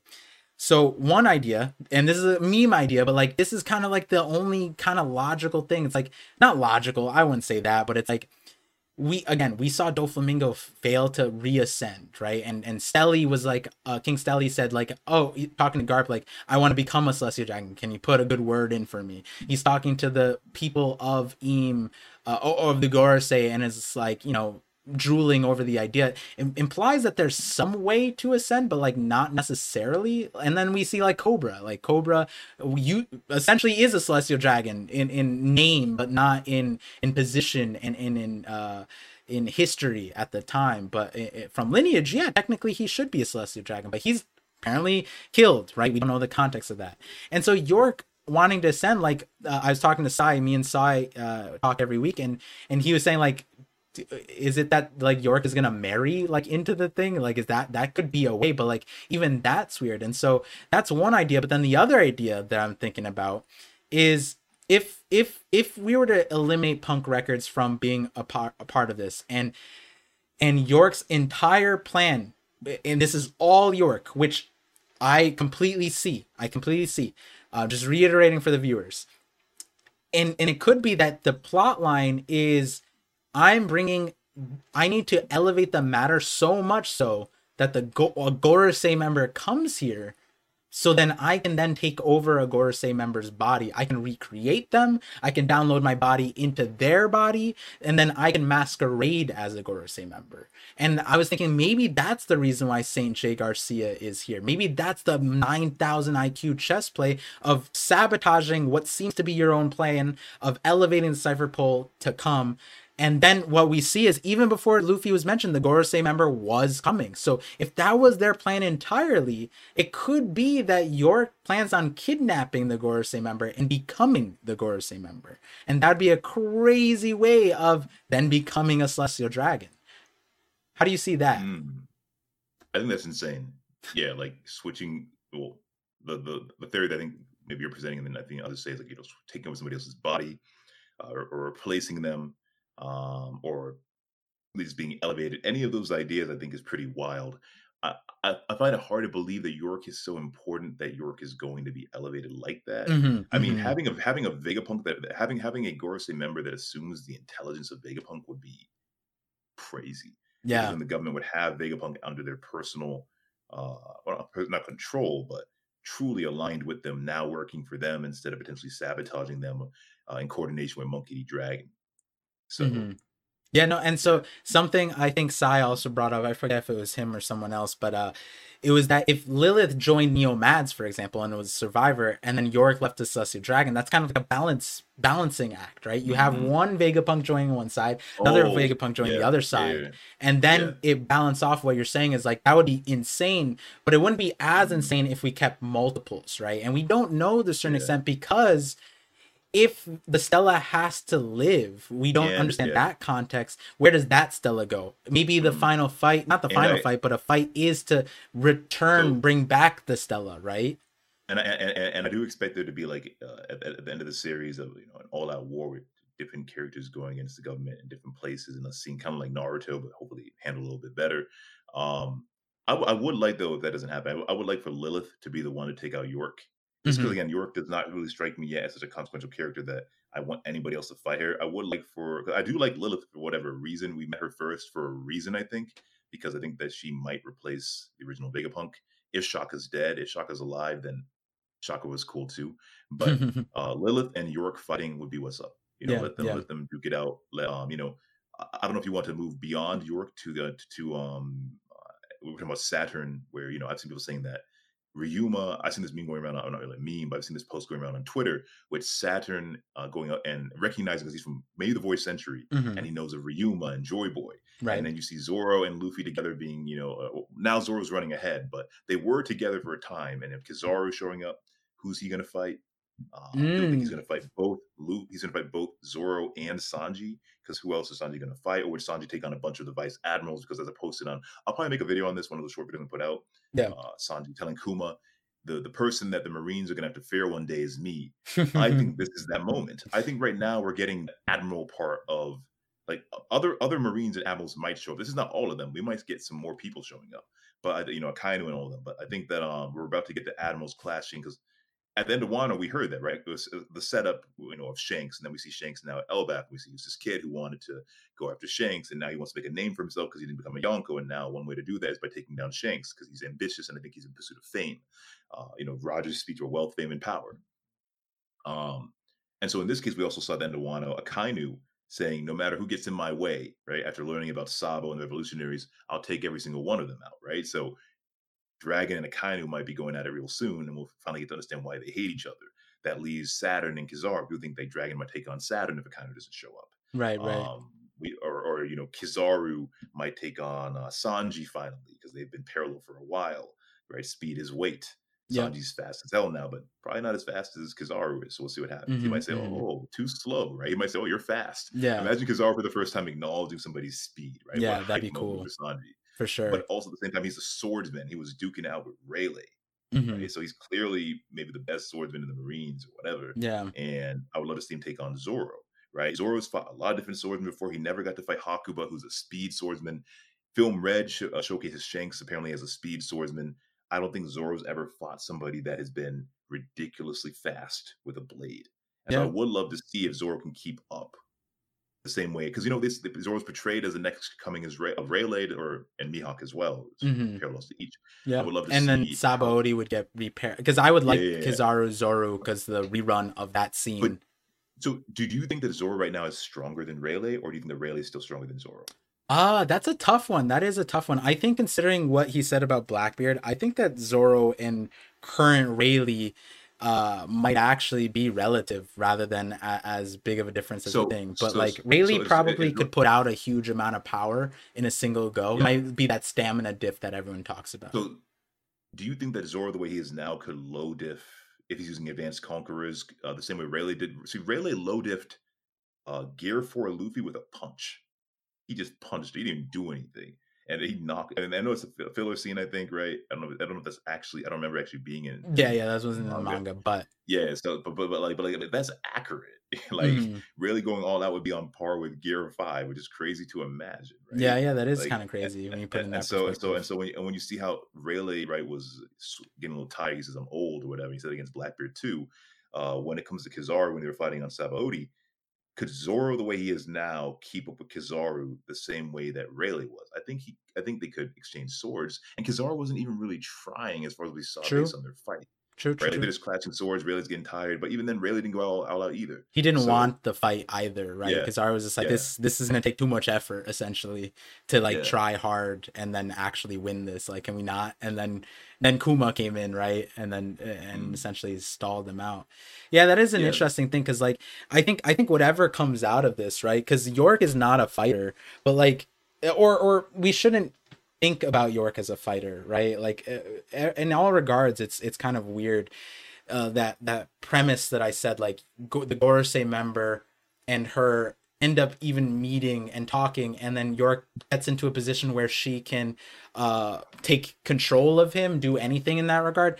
And the re- so the reason why I brought that up is because Atlas brings up multiple times holograms and through organs that they can look however they want, right? Reality, you shouldn't take reality as it is because un- uh, unless you like touch it, unless you interact with it, it might not be what it is. But when you bring up the and we talked about this previously, it's like I think we both believe, especially now, that this Gorosei member is probably strong, right? And the, the, for the satellite to be put in a situation to be able to like take control over it or, or, or domineer over it or, or, or any anything like that even with the seraphims under their their toe where the Gorosei has the power of it. It's it's so over the seraphims um but so that doesn't necessarily make a lot of sense either. It's like what is the fallout? And so let me let me hit you with a few other things right in details of this chapter that led me to oh, an idea so, so, so, yeah yeah go go we, for it. we, so, so while I went to the idea. I just had something set in my mind yeah. The massive event that changes the world. What if the Marines learn the truth soon? Um, people, a lot of people are wondering if, if this is going to be another Luzia Kingdom because even Lucci was asking it. And all these connections, mm-hmm. again, the connections that you, you and I both like, might play into Egghead Island saying, you know what, Imu says, just get rid of this place, cleanse it, get rid of it, right? Because the Gorosei we're talking about a great cleansing. What light do you want to extinguish? Light is truth. Information on Egghead. is to get rid of it. We can't, if we can't keep it, we can preserve it, just get rid of it. We see all the time where, like, you know, zombie invasion. Try and save many people can. It's not working. Too many. Nuke it. Right. Just get mm-hmm. rid of mm-hmm. it. So they might decide to just nuke the island, and the Marines might see that whole place get wiped out and say, "What the just happened?" Right. right. And they're going to be wondering who who did that. Right. The island's gone, mm-hmm. and they're going to start asking questions. And you have a Gorosei member that's here um, my, my, one of that is I loved was you know dragging them kidnapping him and interrogating him because Sabo right obviously was trying to tell them about the king of the world but we got eliminated what if Dragon and them show up and they see it and say this must be what happened to Sabo maybe or something? Mm-hmm, describing mm-hmm. it. He might yeah, no, I, have been talking about him and Pano Imu. Yeah, yeah, I've been talking about the Lulusia event happening to Egghead, but for me, it's been diminishing. At, especially once we saw the Gorosei guy going there, because the way I saw it was um, you know how like Lucci was saying, like asking, inquiring about the Lucia, and then they were like, "Be careful, don't do that." And I was saying that it might have been that the CP0 was sent there to also be erased, erased with the Lucia, and the, the Vegapunk would take the fall. And what they would say is like Vegapunk, similar to Ohara, Vegapunk was studying the the ancient uh, weapons and the ancient weapons is why Egghead got deleted. So they blame everything on him and then also double down and say, This is the ancient weapons. This is why we're so fearful. Anybody yeah. who does that mm. is dead. But then but then we have the Gorosei guy en route, and now I'm questioning that line a little bit. It's still mm. there, but I'm not sure, right? Yeah, because also what is the thing? I, I think that the Gorosei member is actually going to touch land. Maybe. Mm-hmm. And I mean, he might he might talk via Den Den Mushi, depending on whether he's a fighter or not. But if he is a fighter, I would expect him to touch land. If he's not, then he'll probably stay on the boat and direct operations like a general. Like he might be the general directing things and giving orders. Kizaru go right, and Kizaru shows up and he sits on the ship right and is protected. Mm-hmm. Or if he goes in there, I would love for him to actually meet Vegapunk face to face and them have a conversation. And we, because we're, we're about to learn something, I think, incredible. If we thought that the reveal of, you know, we already got teased about it, uh, Advanced Kingdom in the past. Like we you know we we, we learned about how devil fruits are created. Like, mm-hmm. do we all do we think that all the reveals we're going to get in the future of the story are going to happen all at once, or is Oda over the course of the next four years, right, based on what my brother believes into how long the story is going to be around mm-hmm. for? What if you know we're going to be getting crazy reveals like every single month or every other you know several months or whatever? And one of them that's happened in April might be or or May or before it is over is revealing the name of the ancient kingdom finally right? That'd or revealing sick. this, this, or that. Something to say, oh, maybe Robin's supposed to find that out on her own somewhere in Laugh Tale. But I do think that not all this, Oda can't just dump everything onto us at once. We're going to get obviously an, an, overarching story that captures everything we've learned and Devil Fruits and everything, all put into a succinct package that goes from the beginning of the story to where to, to when we finally get an ultimate reveal of Ancient Kingdom. But I do think we're going to get some more information now that the Gorosei guy is here. Yeah, and no. Vegapunk probably knows other things he can challenge him on, similar to D- Doctor Clover. Yes, yes, exactly. That's what I was. I was. If this is truly the Ohara parallel, then it would make sense mm-hmm. that you know where wherever clover stopped vegapunk would continue about hypothesis and then maybe that's how he exits the story. Or one way or the other that information to shock the world i was talking about this like what if that shock the world wasn't necessarily meant for the inverse world? It would meant for like our world also but like um the name being revealed would be an interesting thing especially if there's gravity to that name uh and, its meaning and and like at least confusion right? Similar to like you know when roger died, or, when Roger discovered Laugh Tale, he left. He was dubbed the Pirate King, and the treasure was called the One Piece, right? And he didn't have any control over that. That's what they named it.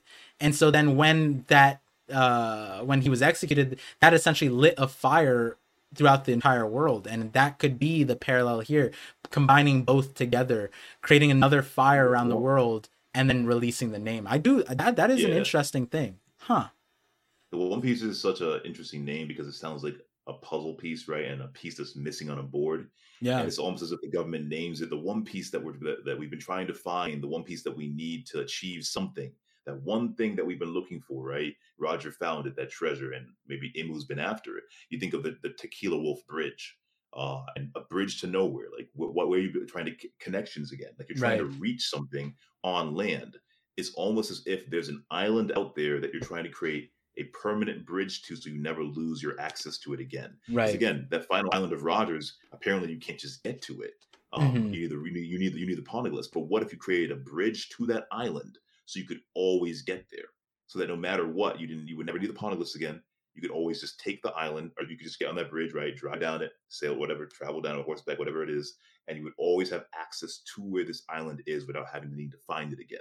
yeah And Uh, that's what and that's what I think the bridge is for. Personally. And on top of that, here here's one thing before we get to the last segment of conversation because I I was gonna put the shocking thing at the end, but this is honestly a good good uh transition. But just before that, like you know, something that we're seeing right now is the race for the One Piece, right? And we just got a confusing thing with Shanks and and real quick uh Vinland before we before we go on super tangents on this because I know I think we'll use this part to tease a stream because I think talking about Shanks is more fun on a stream where people can interact with us and stuff like that. Um but when Shanks said like give me the poneglyph rubbings uh to kid, right? It did and it was like it almost like it seemed like he needed it and and we've been talking about how like shanks has the lineage and things like that some kind of weird Mhm. connection that in was that intriguing to you that like it felt like he needed the rubbings that he didn't already have them or he doesn't know I'm where al- they I'm are I'm always looking. At, I'm always looking at character faces, right? Mhm. And Shank's expression. I don't know. Oda Oda definitely designs people's faces a certain way, not to be too much of a tell, have you inquire too much. Yeah. The look on his face is strange, right? Um, expressions. I remember when he was talking to Ben Beckman, let's go claim the One Piece. Oda intentionally cuts out uh, Ben Beckman's mouth. You can't truly see his emotions, but the eyes convey and windows to the soul so much concern and you know, Mhm. sad, almost kind of sort of sadness, like we're finally here. It's been a fun ride, you know, Captain. Kind of like, you know, uh, Mm. Roger and Rayleigh, like, you know, I'm not gonna die, partner. And Rayleigh's sad because he knew it was the end. Like you're about to Mm. do something big and give your life away. yeah That was the same moment for me. They share a sake bottle, just like Roger did with Rayleigh, one last drink before we finally do this thing, this plan. And then he, you know, he left the crew, started the new age, and then Rayleigh laughed and said he never laughed and cried so much because he knew what his captain was planning. I see Ben Beckman the same way, Sun and Moon, right? You know, dark, you know, uh, the, the the Shadow King or Dark King to the King of the Light, the Sun, right? Whatever Roger was for, for the, or the straw hat before them, if the hat represents the dawn. Um, but yeah, Shanks' expression too is hidden away after he says it to Beckman. We see Beckman's eyes, then we see Shanks uh, sake. Can't really see his mouth. He seems, you know, conceive uh, as if he's it's you know it's finally time, right? This, I've been waiting to drink this for a special occasion. yeah it's finally time to do what I've been planning. Maybe even going back to what, Ro- what he promised Roger. It's finally time to do this. Uh, let's go claim the One Piece. Now, a part of me, you know, uh, the, this is another darker idea, but you know, when you see Shanks' face with Kid, he seems kind of like pensive, right? Shanks, like, you know, Kid's like, you know, only if I lose, and Shanks seems kind of interested, like, show me, Kid. Like, like, like, like, you know, like I, I, said- I made a video this way, you know, called like, you know, why does Shanks want the One Piece? Um, where I say, I think I did say, I, I have to look at my script, but where Shanks kind of, I would imagine him saying to Kid, like, you know, show me, Kid, you know, show me Luffy, all of them, show me what you can do. Back to what he said during Wano, um, you know, are you that afraid of these the new, the new generation, the new age, right? These new Mhm. leaves. yeah He seems to be interested in people uh, surpassing him as if he's not truly wanting it, but in many ways he wants to see whether or not they're worthy of it. Okay, so n- you reached the stage now. Let's see if you can take me on. You beat Kaido, now come for me. Okay. Almost like you know, you, you know, Kaido's the strongest. I'm saying on Twitter right now. They put up a poll for Mihawk, but you know, almost as if Shanks is now entering the game, entering the race. Let's see. Yeah. Right? This is fun. You know, he mentioned he promised that he would go back for uh, to Laugh Tale with Buggy, right? So let's see, you know, who's most deserving of it. So maybe he is really serious about going after it, but not because he wants it. It's just fun to him. Maybe it all just is a game, and he just lives freely, and it's not that deep. For Shanks, it's like, okay, you know, I want to play the game too. I, you know, the Grand Line. I think Jorba had a great video on it. I think he's the first one to say it. That the Grand Line is basically a game you know, hmm like a trap. You put the pirates in there. Uh, the dark theory from it, I think, is like you know, one, the idea that I concluded from it was, what if the One Piece isn't real and it's a trap for pirates to get distracted and go pursue the One Piece, and they all get defeated and crushed along the way, right? Only to arrive at the final island. Um, but then again, Roger says you left behind an incredible treasure, Yeah. right? So you think that it is real, and Otis says it is something real as well. So who knows? Yeah, yeah. Um, There's- So the and the reason why I asked is, uh, you know, I'm glad I asked you for that perspective because I never looked at the eyes that intently. But you're right when it comes to Shanks, especially Oda would draw the expressions. We're seeing through Bonnie right now, like the emotions. Like mhm. people have said, the most sad face they've seen in One Piece, the most like heartbreaking face. And you, uh, you know, I pulled up the panels. Uh, uh, the the one you're talking about prior is 1054. Yeah, Ben Beckman's eyes. You're right. It's like a, And what I that noticed. Shanks, Shanks Shanks walks away from the rest of the crew who tend to be happier and are probably in terms of uh, the order of, uh, of rank are not as close to the captain, I would argue, as Ben Beckman probably is. Yeah. Just as Zoro and Luffy have certain moments as a right hand, certain burdens of seriousness that they keep to themselves, Yeah. whereas the others are a little more lighthearted. Sanji would be like third in line to that because you see, you even see where like um, you know, uh, Zoro says that's the burden of, of being a captain. Captain, yeah. If you can carry it, how and then what are what are the who are we to fall or Right. rely on? And you see Sanji sitting there in quiet agreement, you know, you know, like he's smoking a cig or just kind of chilling, whatever he was doing, right? But he's kind of just in quiet agreement. Uh, if I can pull that up, Yeah. and so kind of with um Zoro and sorry, not Zoro, but kind of with Ben Beckman and Shanks. Shanks walks away from the rest of them, celebrating Luffy and all this stuff, right? And Beckman seems like he might be the only one that might be privy to um Shanks might be planning, and the rest Yeah. have no idea. and That's, so that's the feel that I got away from it, and that's why he looks so sad. Just like Rayleigh, like, do you think the rest of the crew knew what Roger was planning or was going to do, or was it only probably Rayleigh that had some idea? right, right. Um, So and, and the reason why I was bringing up the Shanks thing is because what if the way the world is shocked is because when Roger died, it was just the One Piece, right?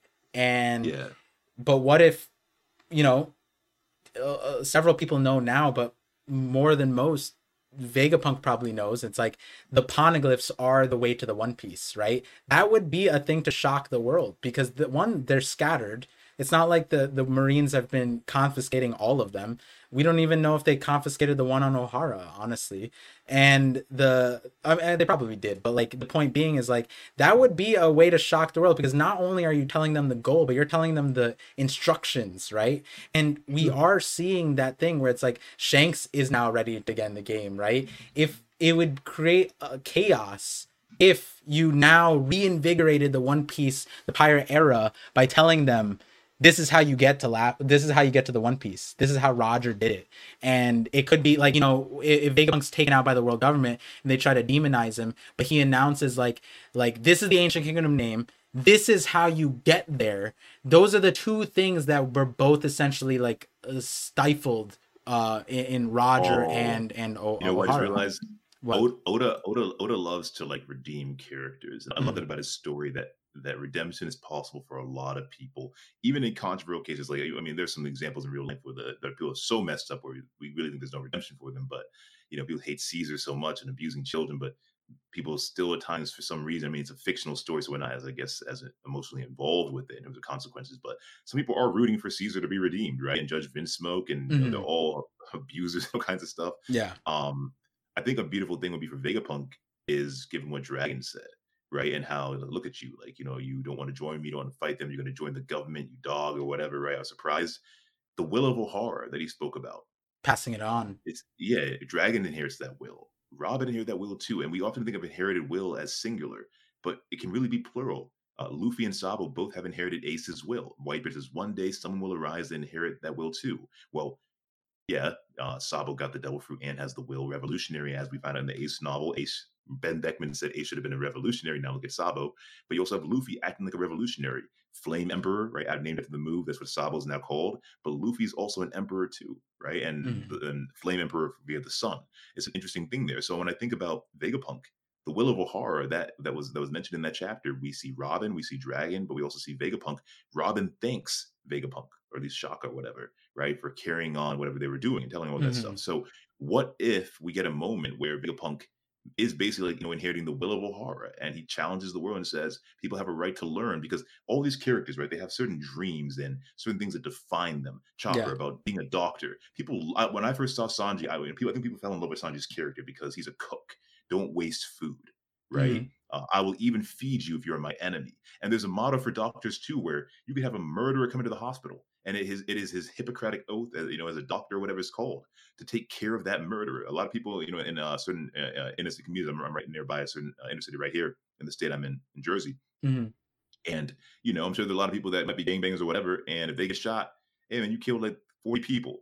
They're, they're still required their oath as a doctor, just like Chopper, which I think Oda captures beautifully in terms of a profession Mhm. to administer the best health care as if that as, as if you were treating yourself Right. to do do you treat uh, do you treat do unto others as you would have them whatever the golden rule is. Sanji's like i will feed you because if i was starving i would want you to feed me too in a way right? Like don't waste food. And when i was when i was starving right with under Zeff i learned from my experience it is one of the worst dehumanizing feelings in the world. And so he will not let people starve.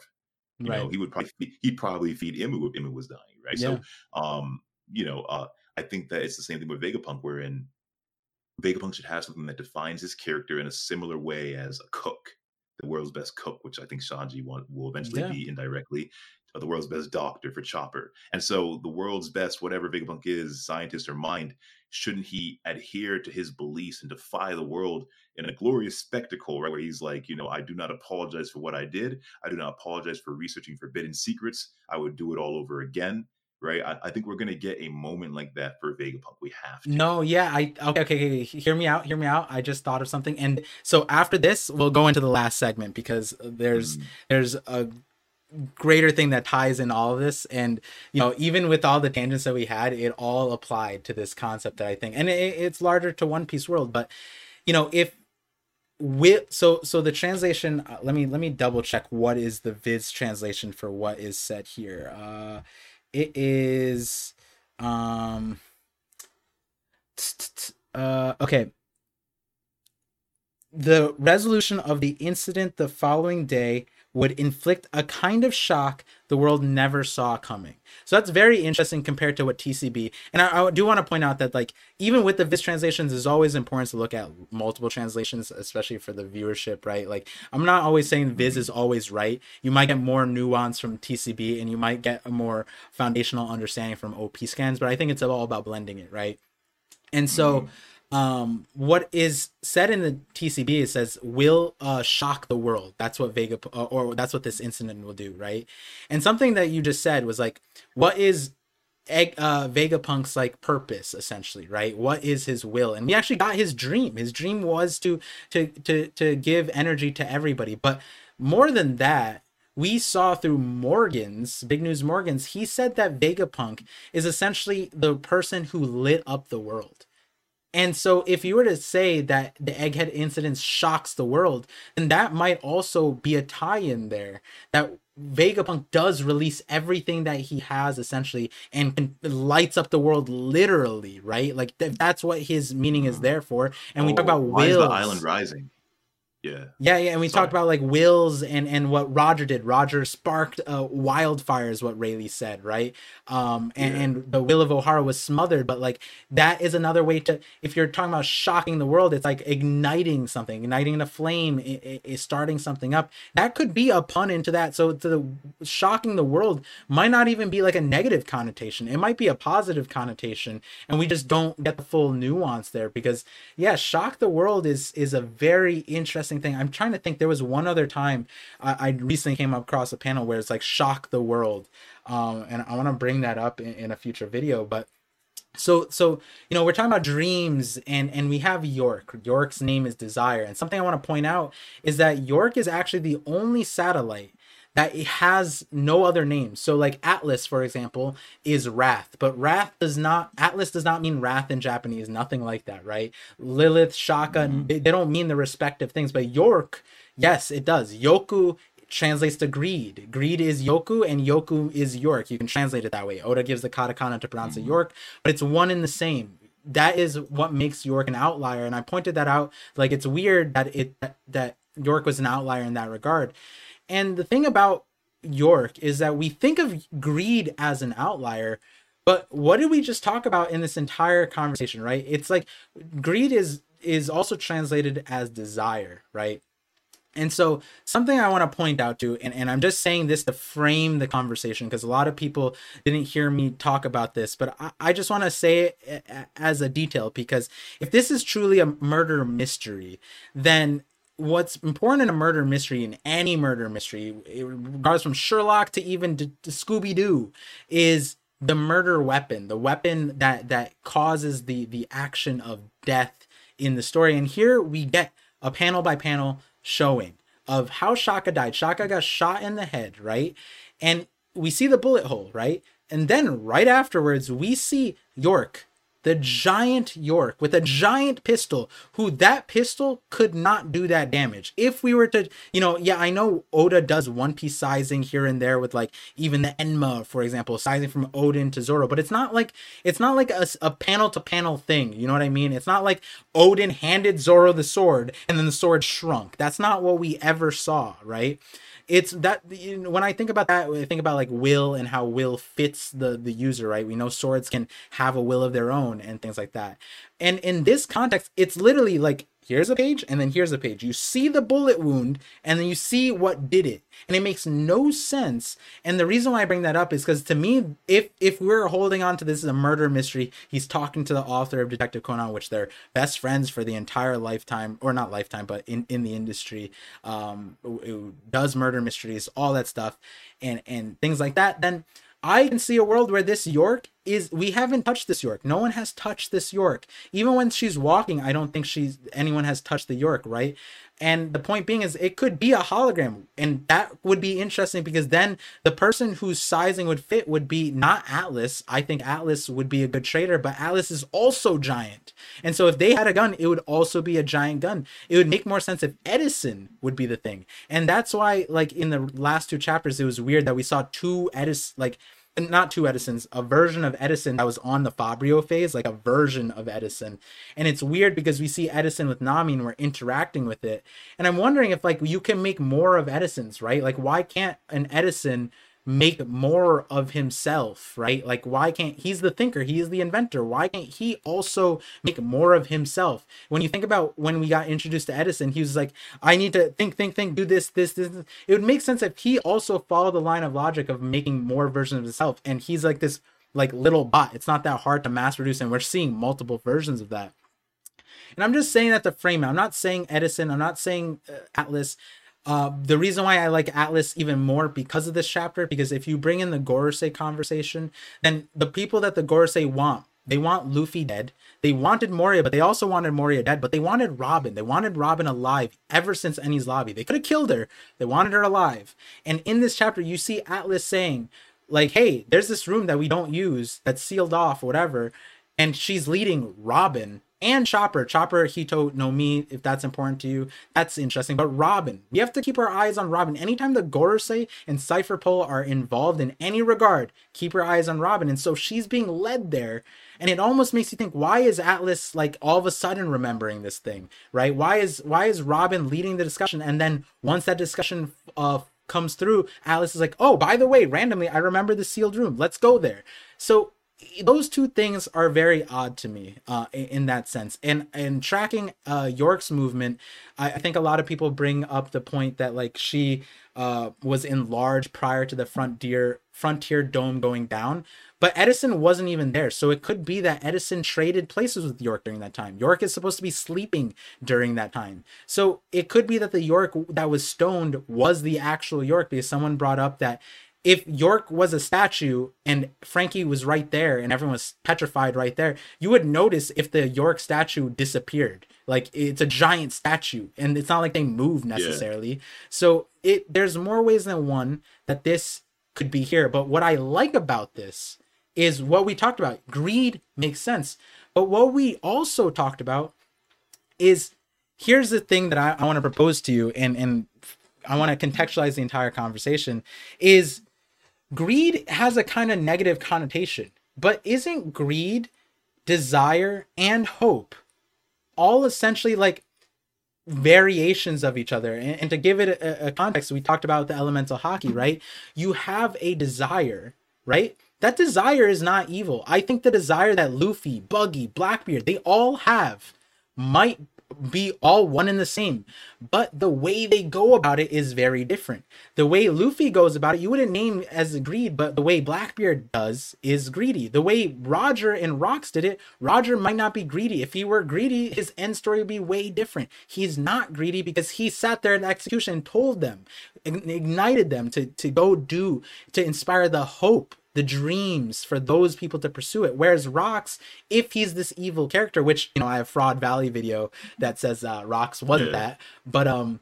Do you think that? Do you think God? Do you, uh, just briefly, do you think yeah. that Rocks is um? Because based on the way you portray him, do you think he's like? Do you, do you, do you intentionally portray him as buggy? yeah, yeah, video, yeah, think, yeah, yeah, I think he's an, I think he's more of a buggy character, but that's an important thing for this conversation where it's like what when you're talking about dreams being passed on.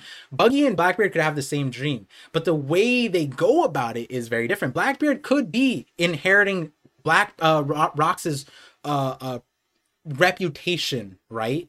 But Buggy could be inheriting his a personality. Like that's how I see it. You can break someone up. We're seeing it in this arc how you can break someone's personality. How and then in in, in throughout the entire story of One Piece, how wills get portrayed. Right. We talked about it in the example of Big Mom to Mother Carmel, Law and Corazon, Luffy and Ace. It's like it's not like they ate them. It's not like they're the same person, but the wills and and dreams they get passed on. And so it's interesting because you would think that as Vegapunk, right, when he's dividing up his personalities, why would he even create greed, right? And I realized I was like, wait a second, it's not necessarily greed that's a bad thing. It might be that greed, the, the actual thing is desire. Yoku meaning greed is the pun. The actual translation should be desire. And the reason why I say that is because desire is more of a neutral thing. You can desire a lot of things, but how you go about it is different. And York being called greed should have told us that was greed. But here's the problem. When we are introduced to the story in, uh, in Egghead, a lot of people go back to the line and saying, This is why we should have realized it was greed. It was that uh, in the Lilith was saying, like, I can't control the primal why can't in the other translation said greed like uh uh why can't i erase the greed or the primal urges or whatever however is translated? Um and the thing about it is isn't desires what vegapunk said a primal urge? So wouldn't that imply that all of the Vegapunks also have desire in them. It's not like, yeah, they split the personalities, but it's not like Lilith, Shaka, or Lilith, Shaka, Edison. It's not like they don't have desires. We saw throughout the arc, they all have desires. All of them have desires. Edison wants to make inventions. Uh, we don't know necessarily Shaka's situation. Uh, he was more aloof in that, but uh, Lilith, we saw her desire. She wanted to like essentially be she wanted to be greedy in a sense. She wanted to take on the pirates get all the stuff so that she could uh you know uh use everything on her own. And that was the evil context. And so i was thinking yeah. about it like that where it's like doesn't this also open up the the idea that it's like maybe maybe this showing is how york was blinded by somebody else. And the person i think is like Edison makes a lot of sense as the thinker. Edison also in real life lore, a lot of people have pointed out to, but my favorite one is because uh, Edison in real life actually signed on with the Celestial Dragons because he uh, in real life Edison versus Tesla. Edison signed with uh, J.P. Morgan, uh, who to this day, mm-hmm. you know, uh, we're still talking about how like with Silicon Valley Bank and all this other stuff, how they're bailing them out and things like that. But mm-hmm. the greater point being that these desires that we're seeing like does it make sense that someone who has uninhibited greed or, or uninhibited desire that that offshoot to be uh as corrupted as somebody else like a wrath or a thinker or something like that. Because if it's just desire is there an issue right? We see a lot of people desire things but they're not necessarily going about it as evil way. And i'm almost wondering if this is like this is like a fake out in a lot of ways. Like this is what we think it is but in reality everybody is greedy. Everybody has desires right? It's how you go yeah. about those dreams. It's how, what you will into existence. Well I, I, I think i think greed i think greed applies to wanting more than you need right, right. so like uh, typically greed is associated with a person that wants more food than they need right like you don't mm-hmm. need all that mm-hmm. or like you know there's someone starving next to you and you you know you your favorite food is, is like say your favorite food is like quesadillas or whatever and you have like and massive quesadillas and you eat nine of them and the person's starving. It's like, please, can I have a little bit? And you're like, no. Are you greedy? Same thing Mhm. with money. You know, people out there. I heard somebody say. Ber- uh, I watched uh, Bernie Madoff uh, documentary on Netflix, Mhm. And they talk about certain people. Um, the greediest people uh, out there won't even spend their money, and they just can't have enough of it, and they keep on saving and saving, and they won't even share with anybody or anything. They won't tip or nothing. And these people are like multimillionaires. That would be greed. I think desire, for example, like wanting to simply have money, is different than simply Right. uh, not being satisfied by the money that you have. Uh, and so with, with York, it's like it's never enough, right? So I need more, I need more, I need more, I need more. Now, even then, I think I can see that in your point is is it necessarily wrong? Like who decides who's the moral arbiter, right, of good and evil? Obviously, you know, the concept of greed as a sin comes from a certain religious uh, belief, but not everybody has the same religion. And so if you Mhm. are objective with it and you remove religion and all that aside, and you realize that certain things about morality are shared universally across humankind. But even then, even look at history, that's not necessarily true. Killing was actually, you know, talking about Vinland, right? Vinland Saga, Mhm. Vikings, right, would kill, and they had no problem with it in certain cases in terms of being warriors and going to Valhalla. But at the same time, in certain contexts, even they recognized probably that killing was wrong based on certain Yeah. portrayals. The people right, who ended up communities. being kings were the Yeah. greedy ones. Yeah, so it's just, it's just it's just a question of who said who decides what morality is and who decided that it was wrong. Like it's your life as a human being, right? And even though most of us would look at someone in contempt for being greedy in that way, who's to say that it's wrong that you want to keep on making more and more money and you don't want to share? Is it wrong or do we just not like it? Right. Not liking something doesn't necessarily mean that it's wrong. You just don't like it. Right. so while we might not like the greed of York, back to your point, doesn't necessarily mean that it's wrong what York wants. I mean, Vegapunk doesn't understand it because Vegapunk is an individual. York Mhm. is an individual as well. We are not all the same. We all have different beliefs and everything. And the notion of wrong and right is uh, objectively a social construct, but subjectively, as far as we know, um, a lot of people would like to suggest that in the grand scheme of the universe, there are certain moral hierarchies that define our world and our human existence. Right. But objectively, we have to just assert that, well, that's just an opinion. What we do Mhm. know is that everybody's different, everybody has different beliefs. And unless you created this world, how can you assert what is right or wrong? You're not God. yeah. Right? If you play a video, if you design a video game, yeah, you can tell somebody this is how the video is supposed to be played. You're playing it wrong, and you know that because you're the designer, you're the creator, you're the god. Um, Imu, right, as the god of the world, dictates what is right or wrong, what you're allowed to learn, yada yada. But Mhm. even Imu did not create this world, right? In terms of the overarching thing, even Imu is a creation of something else. yeah. Uh, and as far as we know at the moment, right? Yeah, As re- yeah. like the, the where it's leading to, yeah. And and so that's where it's kind of interesting because it's like several times in the series right there's the desire hope was thrown around and i almost i almost break it down to like desiring something i think everybody has desires. That's what vegapunk said right? And so that was interesting to me because when you look at york if it's truly like there's two ways to look at it right? Where i can see it as uh Vegapunk separated out York as desire, and it's supposed to be uh like the sharks at the beginning at the egghead, right? Uh, that shark was just eating things as a primal urge, but it's not eating things for an ulterior motive, right? It just desires to satisfy itself. Desiring something is kind of like you know uh, uh, essentially just this neutral thing right and then there's hoping and in hoping i kind of see it as like taking a back seat right like if i hope someone does something happens right i'm like putting it into the, the ether. I'm i'm hoping some external power uh, goes up uh, and applies that. And then when it comes to like losing faith in that hope in that thing happening and then i'm doing anything that's possible to make it happen that's where greed comes in. And it's all about that balancing act of that right? So it all kind of stems from like active and and passiveness. And so like i can see everybody also being greedy too. And the thing about what what we were talking about is like the food stuff right? Because what's interesting is in one piece as as weird as it is the people who want to eat and poop and sleep, right? I think about Luffy, I think about Bonney, and I think about Big Mom. And what's interesting about them is they're not necessarily greedy in that sense. They desire food, but they're like they desire for themselves. Even Luffy says, I don't want to be a hero because I want my own meat, but he's also fighting for people to eat. That's the same thing Big Mom is doing. She's going about in a different way, and the perspective might be greed, but even the way she goes about it, she's matching tick for tack almost for what she's fighting against, right?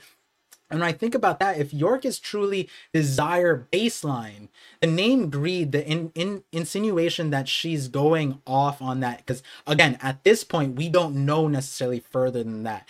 I'm talking about this all as alternatives to greed. And the reason why I'm bringing that up is because you brought up money. When we brought up money and, and power and even thinking, thinkers, right? Like think about Shiki, I think about Doflamingo, all these people who create plans. I think about Kaido, right?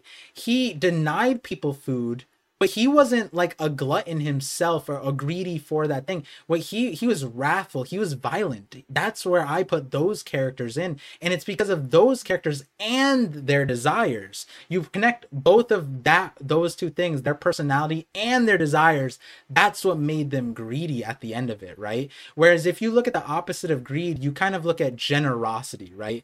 And you wouldn't essentially apply that to luffy but generosity is also an interesting thing that ties ties back to the philosophy that I'm actually talking about in in the um that that ties to elemental hockey, where it's not necessarily like giving away um essentially, but it's just taking as much as you need. It's not taking more, like you were saying, right? And that's where like Luffy comes in, right? Like Luffy eats until he's filled, and he's not going to deny people, right? Big Mom also does that to a certain extent too, but then there comes the hunger pangs and the extension of that, where she becomes greedy, which is a separate thing. But that's where it's interesting, where it's like, I I almost look at these other satellites now, and because I think we can agree that all of them have desires, but if they all also have a personality on top of that outside of desire because again desiring something isn't the problem right? And i'm not excluding york here but you know even vegapunk went to go see the gorosei but he didn't do anything more than that right?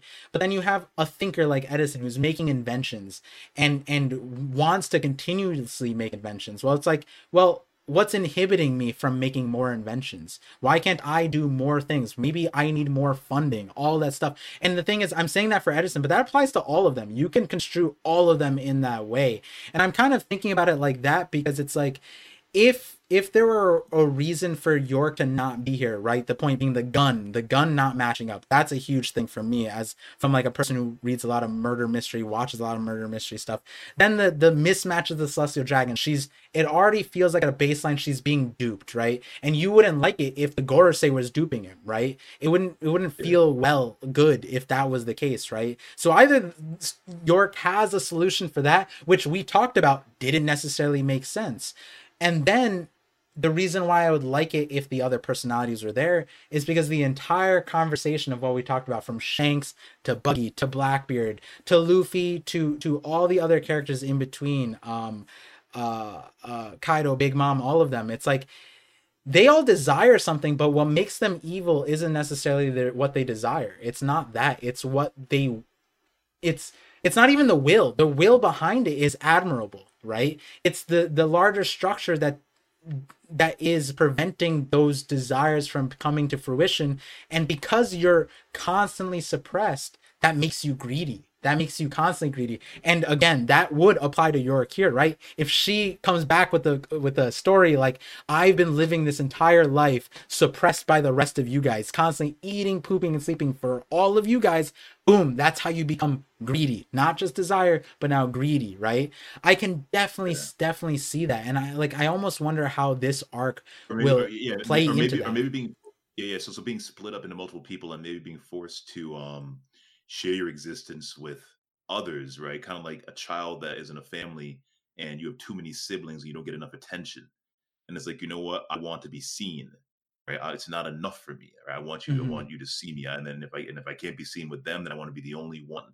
That is true, and I think that does actually happen. You know, kind of the middle child, but it's even worse when there's a lot of kids. Like when a guy has, you know, um, enough resources to have like you know 15 children and yeah. back in the old days one of you will be my heir and inherit my throne and my legacy right and they'll competing and vying for it yeah i can kind of see that with york as like a daughter of vegapunk right and now it's about okay i'm going to surpass all of you and york is actually number six so york is like at the very in terms of hierarchy we pay we, we pay more attention to shaka as readers and logic right and so they get more attention and then the other ones are more involved with the actual research and everything mm-hmm. whereas york's kind of just reduced to this they were just eating and you know um you know uh, using the bathroom and you know sleeping and like it's like okay you know what kind of existence is that as you mentioned Right, right. Yeah. wanting more for yourself. And the question is, it so wrong to desire uh, things in this world? Yeah, I So it's, it'd almost be it'd be interesting to see how it goes. Yeah.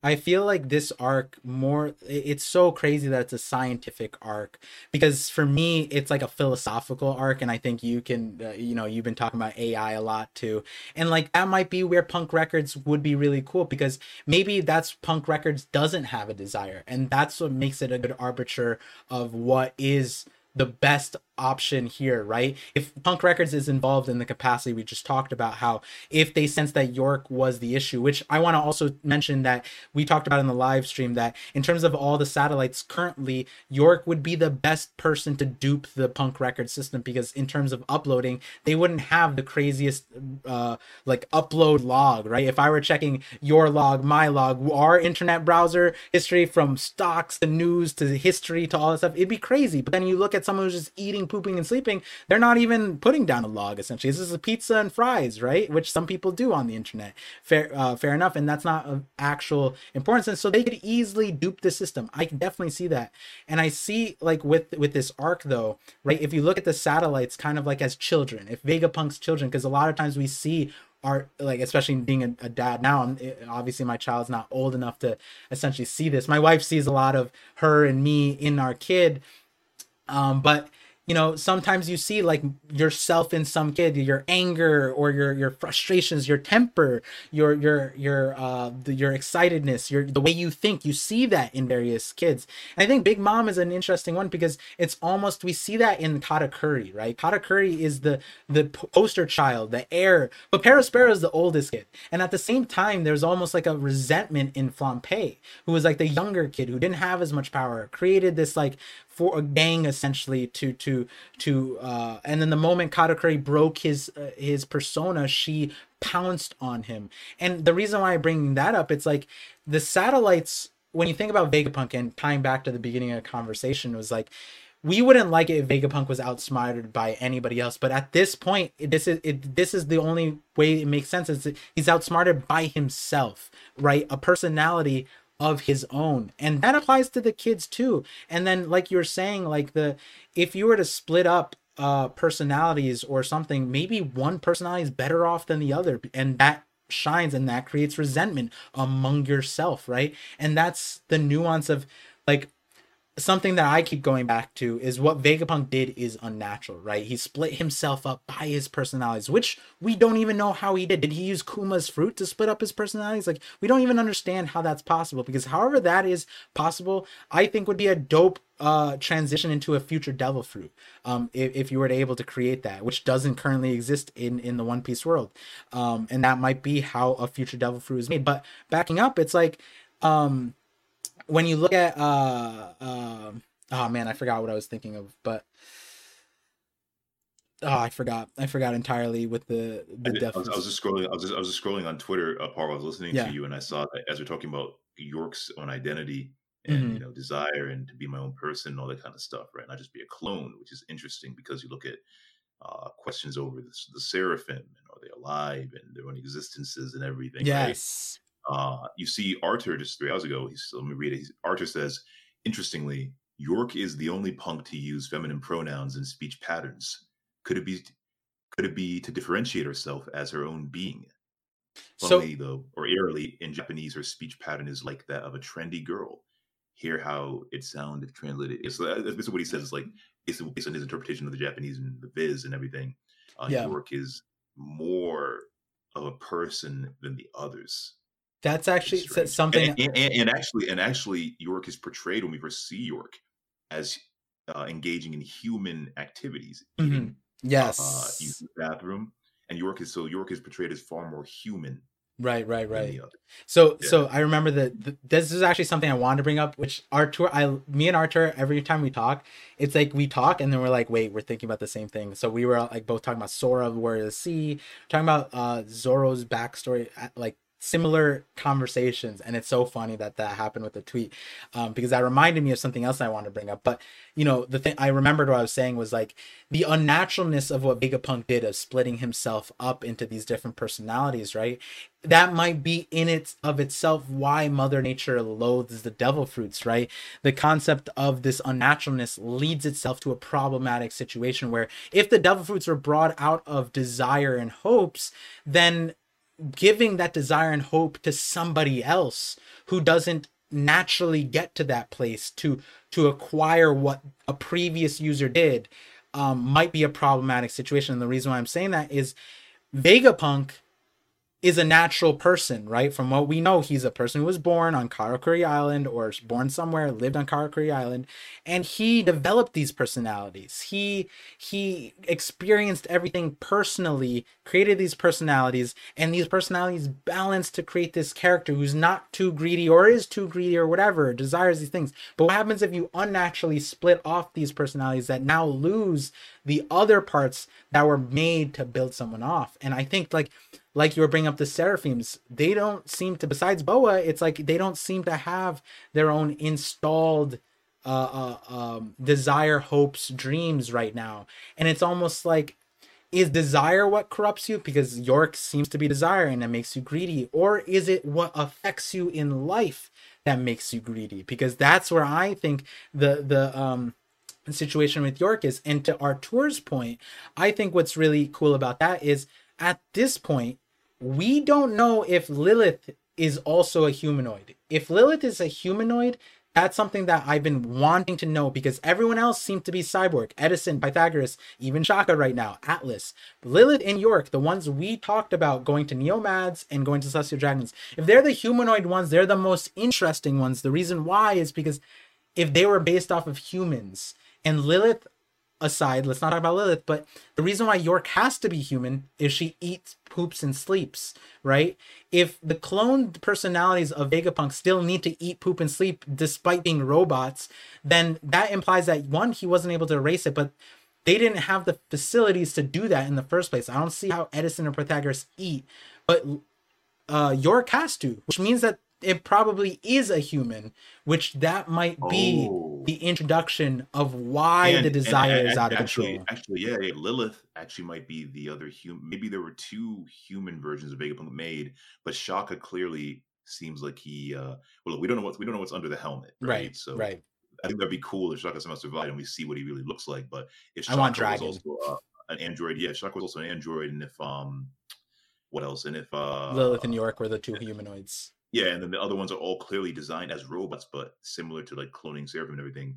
Maybe Lilith and them are humans, uh, are, are either human bodies or biological forms. Then that would be interesting in terms of them being more human-like, which they do seem to be. Even Lilith, kind of, even though we don't see her as much. Yeah. But uh, I, I, I, that's a good point. Yeah, I, I like that. Yeah, um, and so. Yeah, part- to the last thing, the final, because I know we, we went overtime and, and we were talking for two hours prior to this, is I think the understanding that by the end of Egghead is we were talking about like you know when Roger was executed, we saw all the pirates and, and Rayleigh said like you know they carried on the wheels, Buggy and Shanks both mm. being there, um, and, and we see that with the rocks, right? Whether Buggy and Blackbeard have them, or even Luffy, it's not like a one to one like you know here's my child they have my will ace and uh, roger didn't have that but ace carried the personality of roger it seemed that's why he couldn't turn his back and i yeah. think egghead is really interesting for the main reason that vegapunk didn't clarify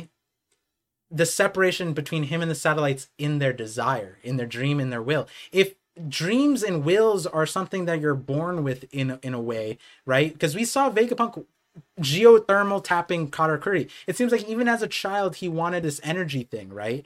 Um, uh, to, to fruition that we saw that's his dream. It might be that all the satellites share the same dream. And I don't know if that's something that's like people have come to, I, I feel like I'm recontextualizing that right, like in this latest chapter. And what we're seeing is how each personality pursues that inherited will. So you can inherit a will but your personality, what you experience in life, that changes what you do with that desire. And that makes it a greed. That makes it a hope. That makes it that makes it something that you you pursue, right? That's what changes it. It's the personality, it's your experience. I think that's what we're gonna learn from from Egghead, and I'm, I'm I would love to see how Vegapunk shocks the world because that is something new. I realize is if Vegapunk does shock the world by inspiring them to go after the One Piece or go after or, or pursue free energy, whatever, then we might be seeing a whole new end to the last saga. Um, in a lot of ways, a lot of fun stuff will come out of it. Yeah, but um, that's great. yeah. yeah. So with that, uh, Vinland, uh, thank you for entertaining me for two hours, uh, coming onto the no, stream. I was entertained too. It was great. Yeah, definitely great to be here. Uh, Hopefully we can do that again. I know you mentioned the Shanks stream. I'd definitely be down for that sometime in the future when we get around to it. Um, maybe like the break in April. I'm, I'm going to be visiting my brother actually. Um, I think second week of April. But I mean, that's probably like four weeks away. So maybe sometime between now and then we could like do a stream and sounds good. Sounds good. Um, before before we like super close out, I just want to reiterate Vinland has a, uh, a channel, One Piece channel, but he's also going to make other channels. So go subscribe, join his Twitter. Do you have a Discord? Oh yeah, I, I have a, I have a Discord. I don't use it, so you know we'll see what happens. My other yeah. channels, I might be more active on those in terms of what I'm going to be doing with that because the, the theme of the channel might require me to be more active for in terms of interacting with my audience. But uh, yeah, just generally, for those of you that, yeah, for those of you that you know watch my videos on my channel, uh, you might maybe you've been watching the recent ones or not. I dropped one or two videos. Some of them might pique your interest. So yeah, definitely go check them out. Um, you know, the ones I'd recommend are Why Shanks Wants the One Piece, and then maybe feel free to check out the uh, uh, the the one that says Roger's Straw Hat and other dark mysteries in One Piece. I think there's a lot of ideas in that video, such as Red Piece that I expand upon. Uh, that that's a dope one. Sounds like yeah, Parvin mentioned at the beginning, but yeah. Yeah. So uh, just want to anyone who's made it this far into the call, you're a real one, and that's also you know I expect you guys to show Ragnar some love and I, have a feeling based off of our conversations, uh, Vinland, that we we will be in touch, talking a lot more. Mm-hmm. So, guys, don't be surprised if you see more of us in streams and conversations or otherwise. And again, that voice was a pleasure to listen to for the last two hours. And so, thank you again for tuning in to the voice of all things. Thank you for joining as one of the best, strongest uh, voice of the One Piece community, Ragnar talk to you soon and talk to you guys soon. Uh, take care, Paul.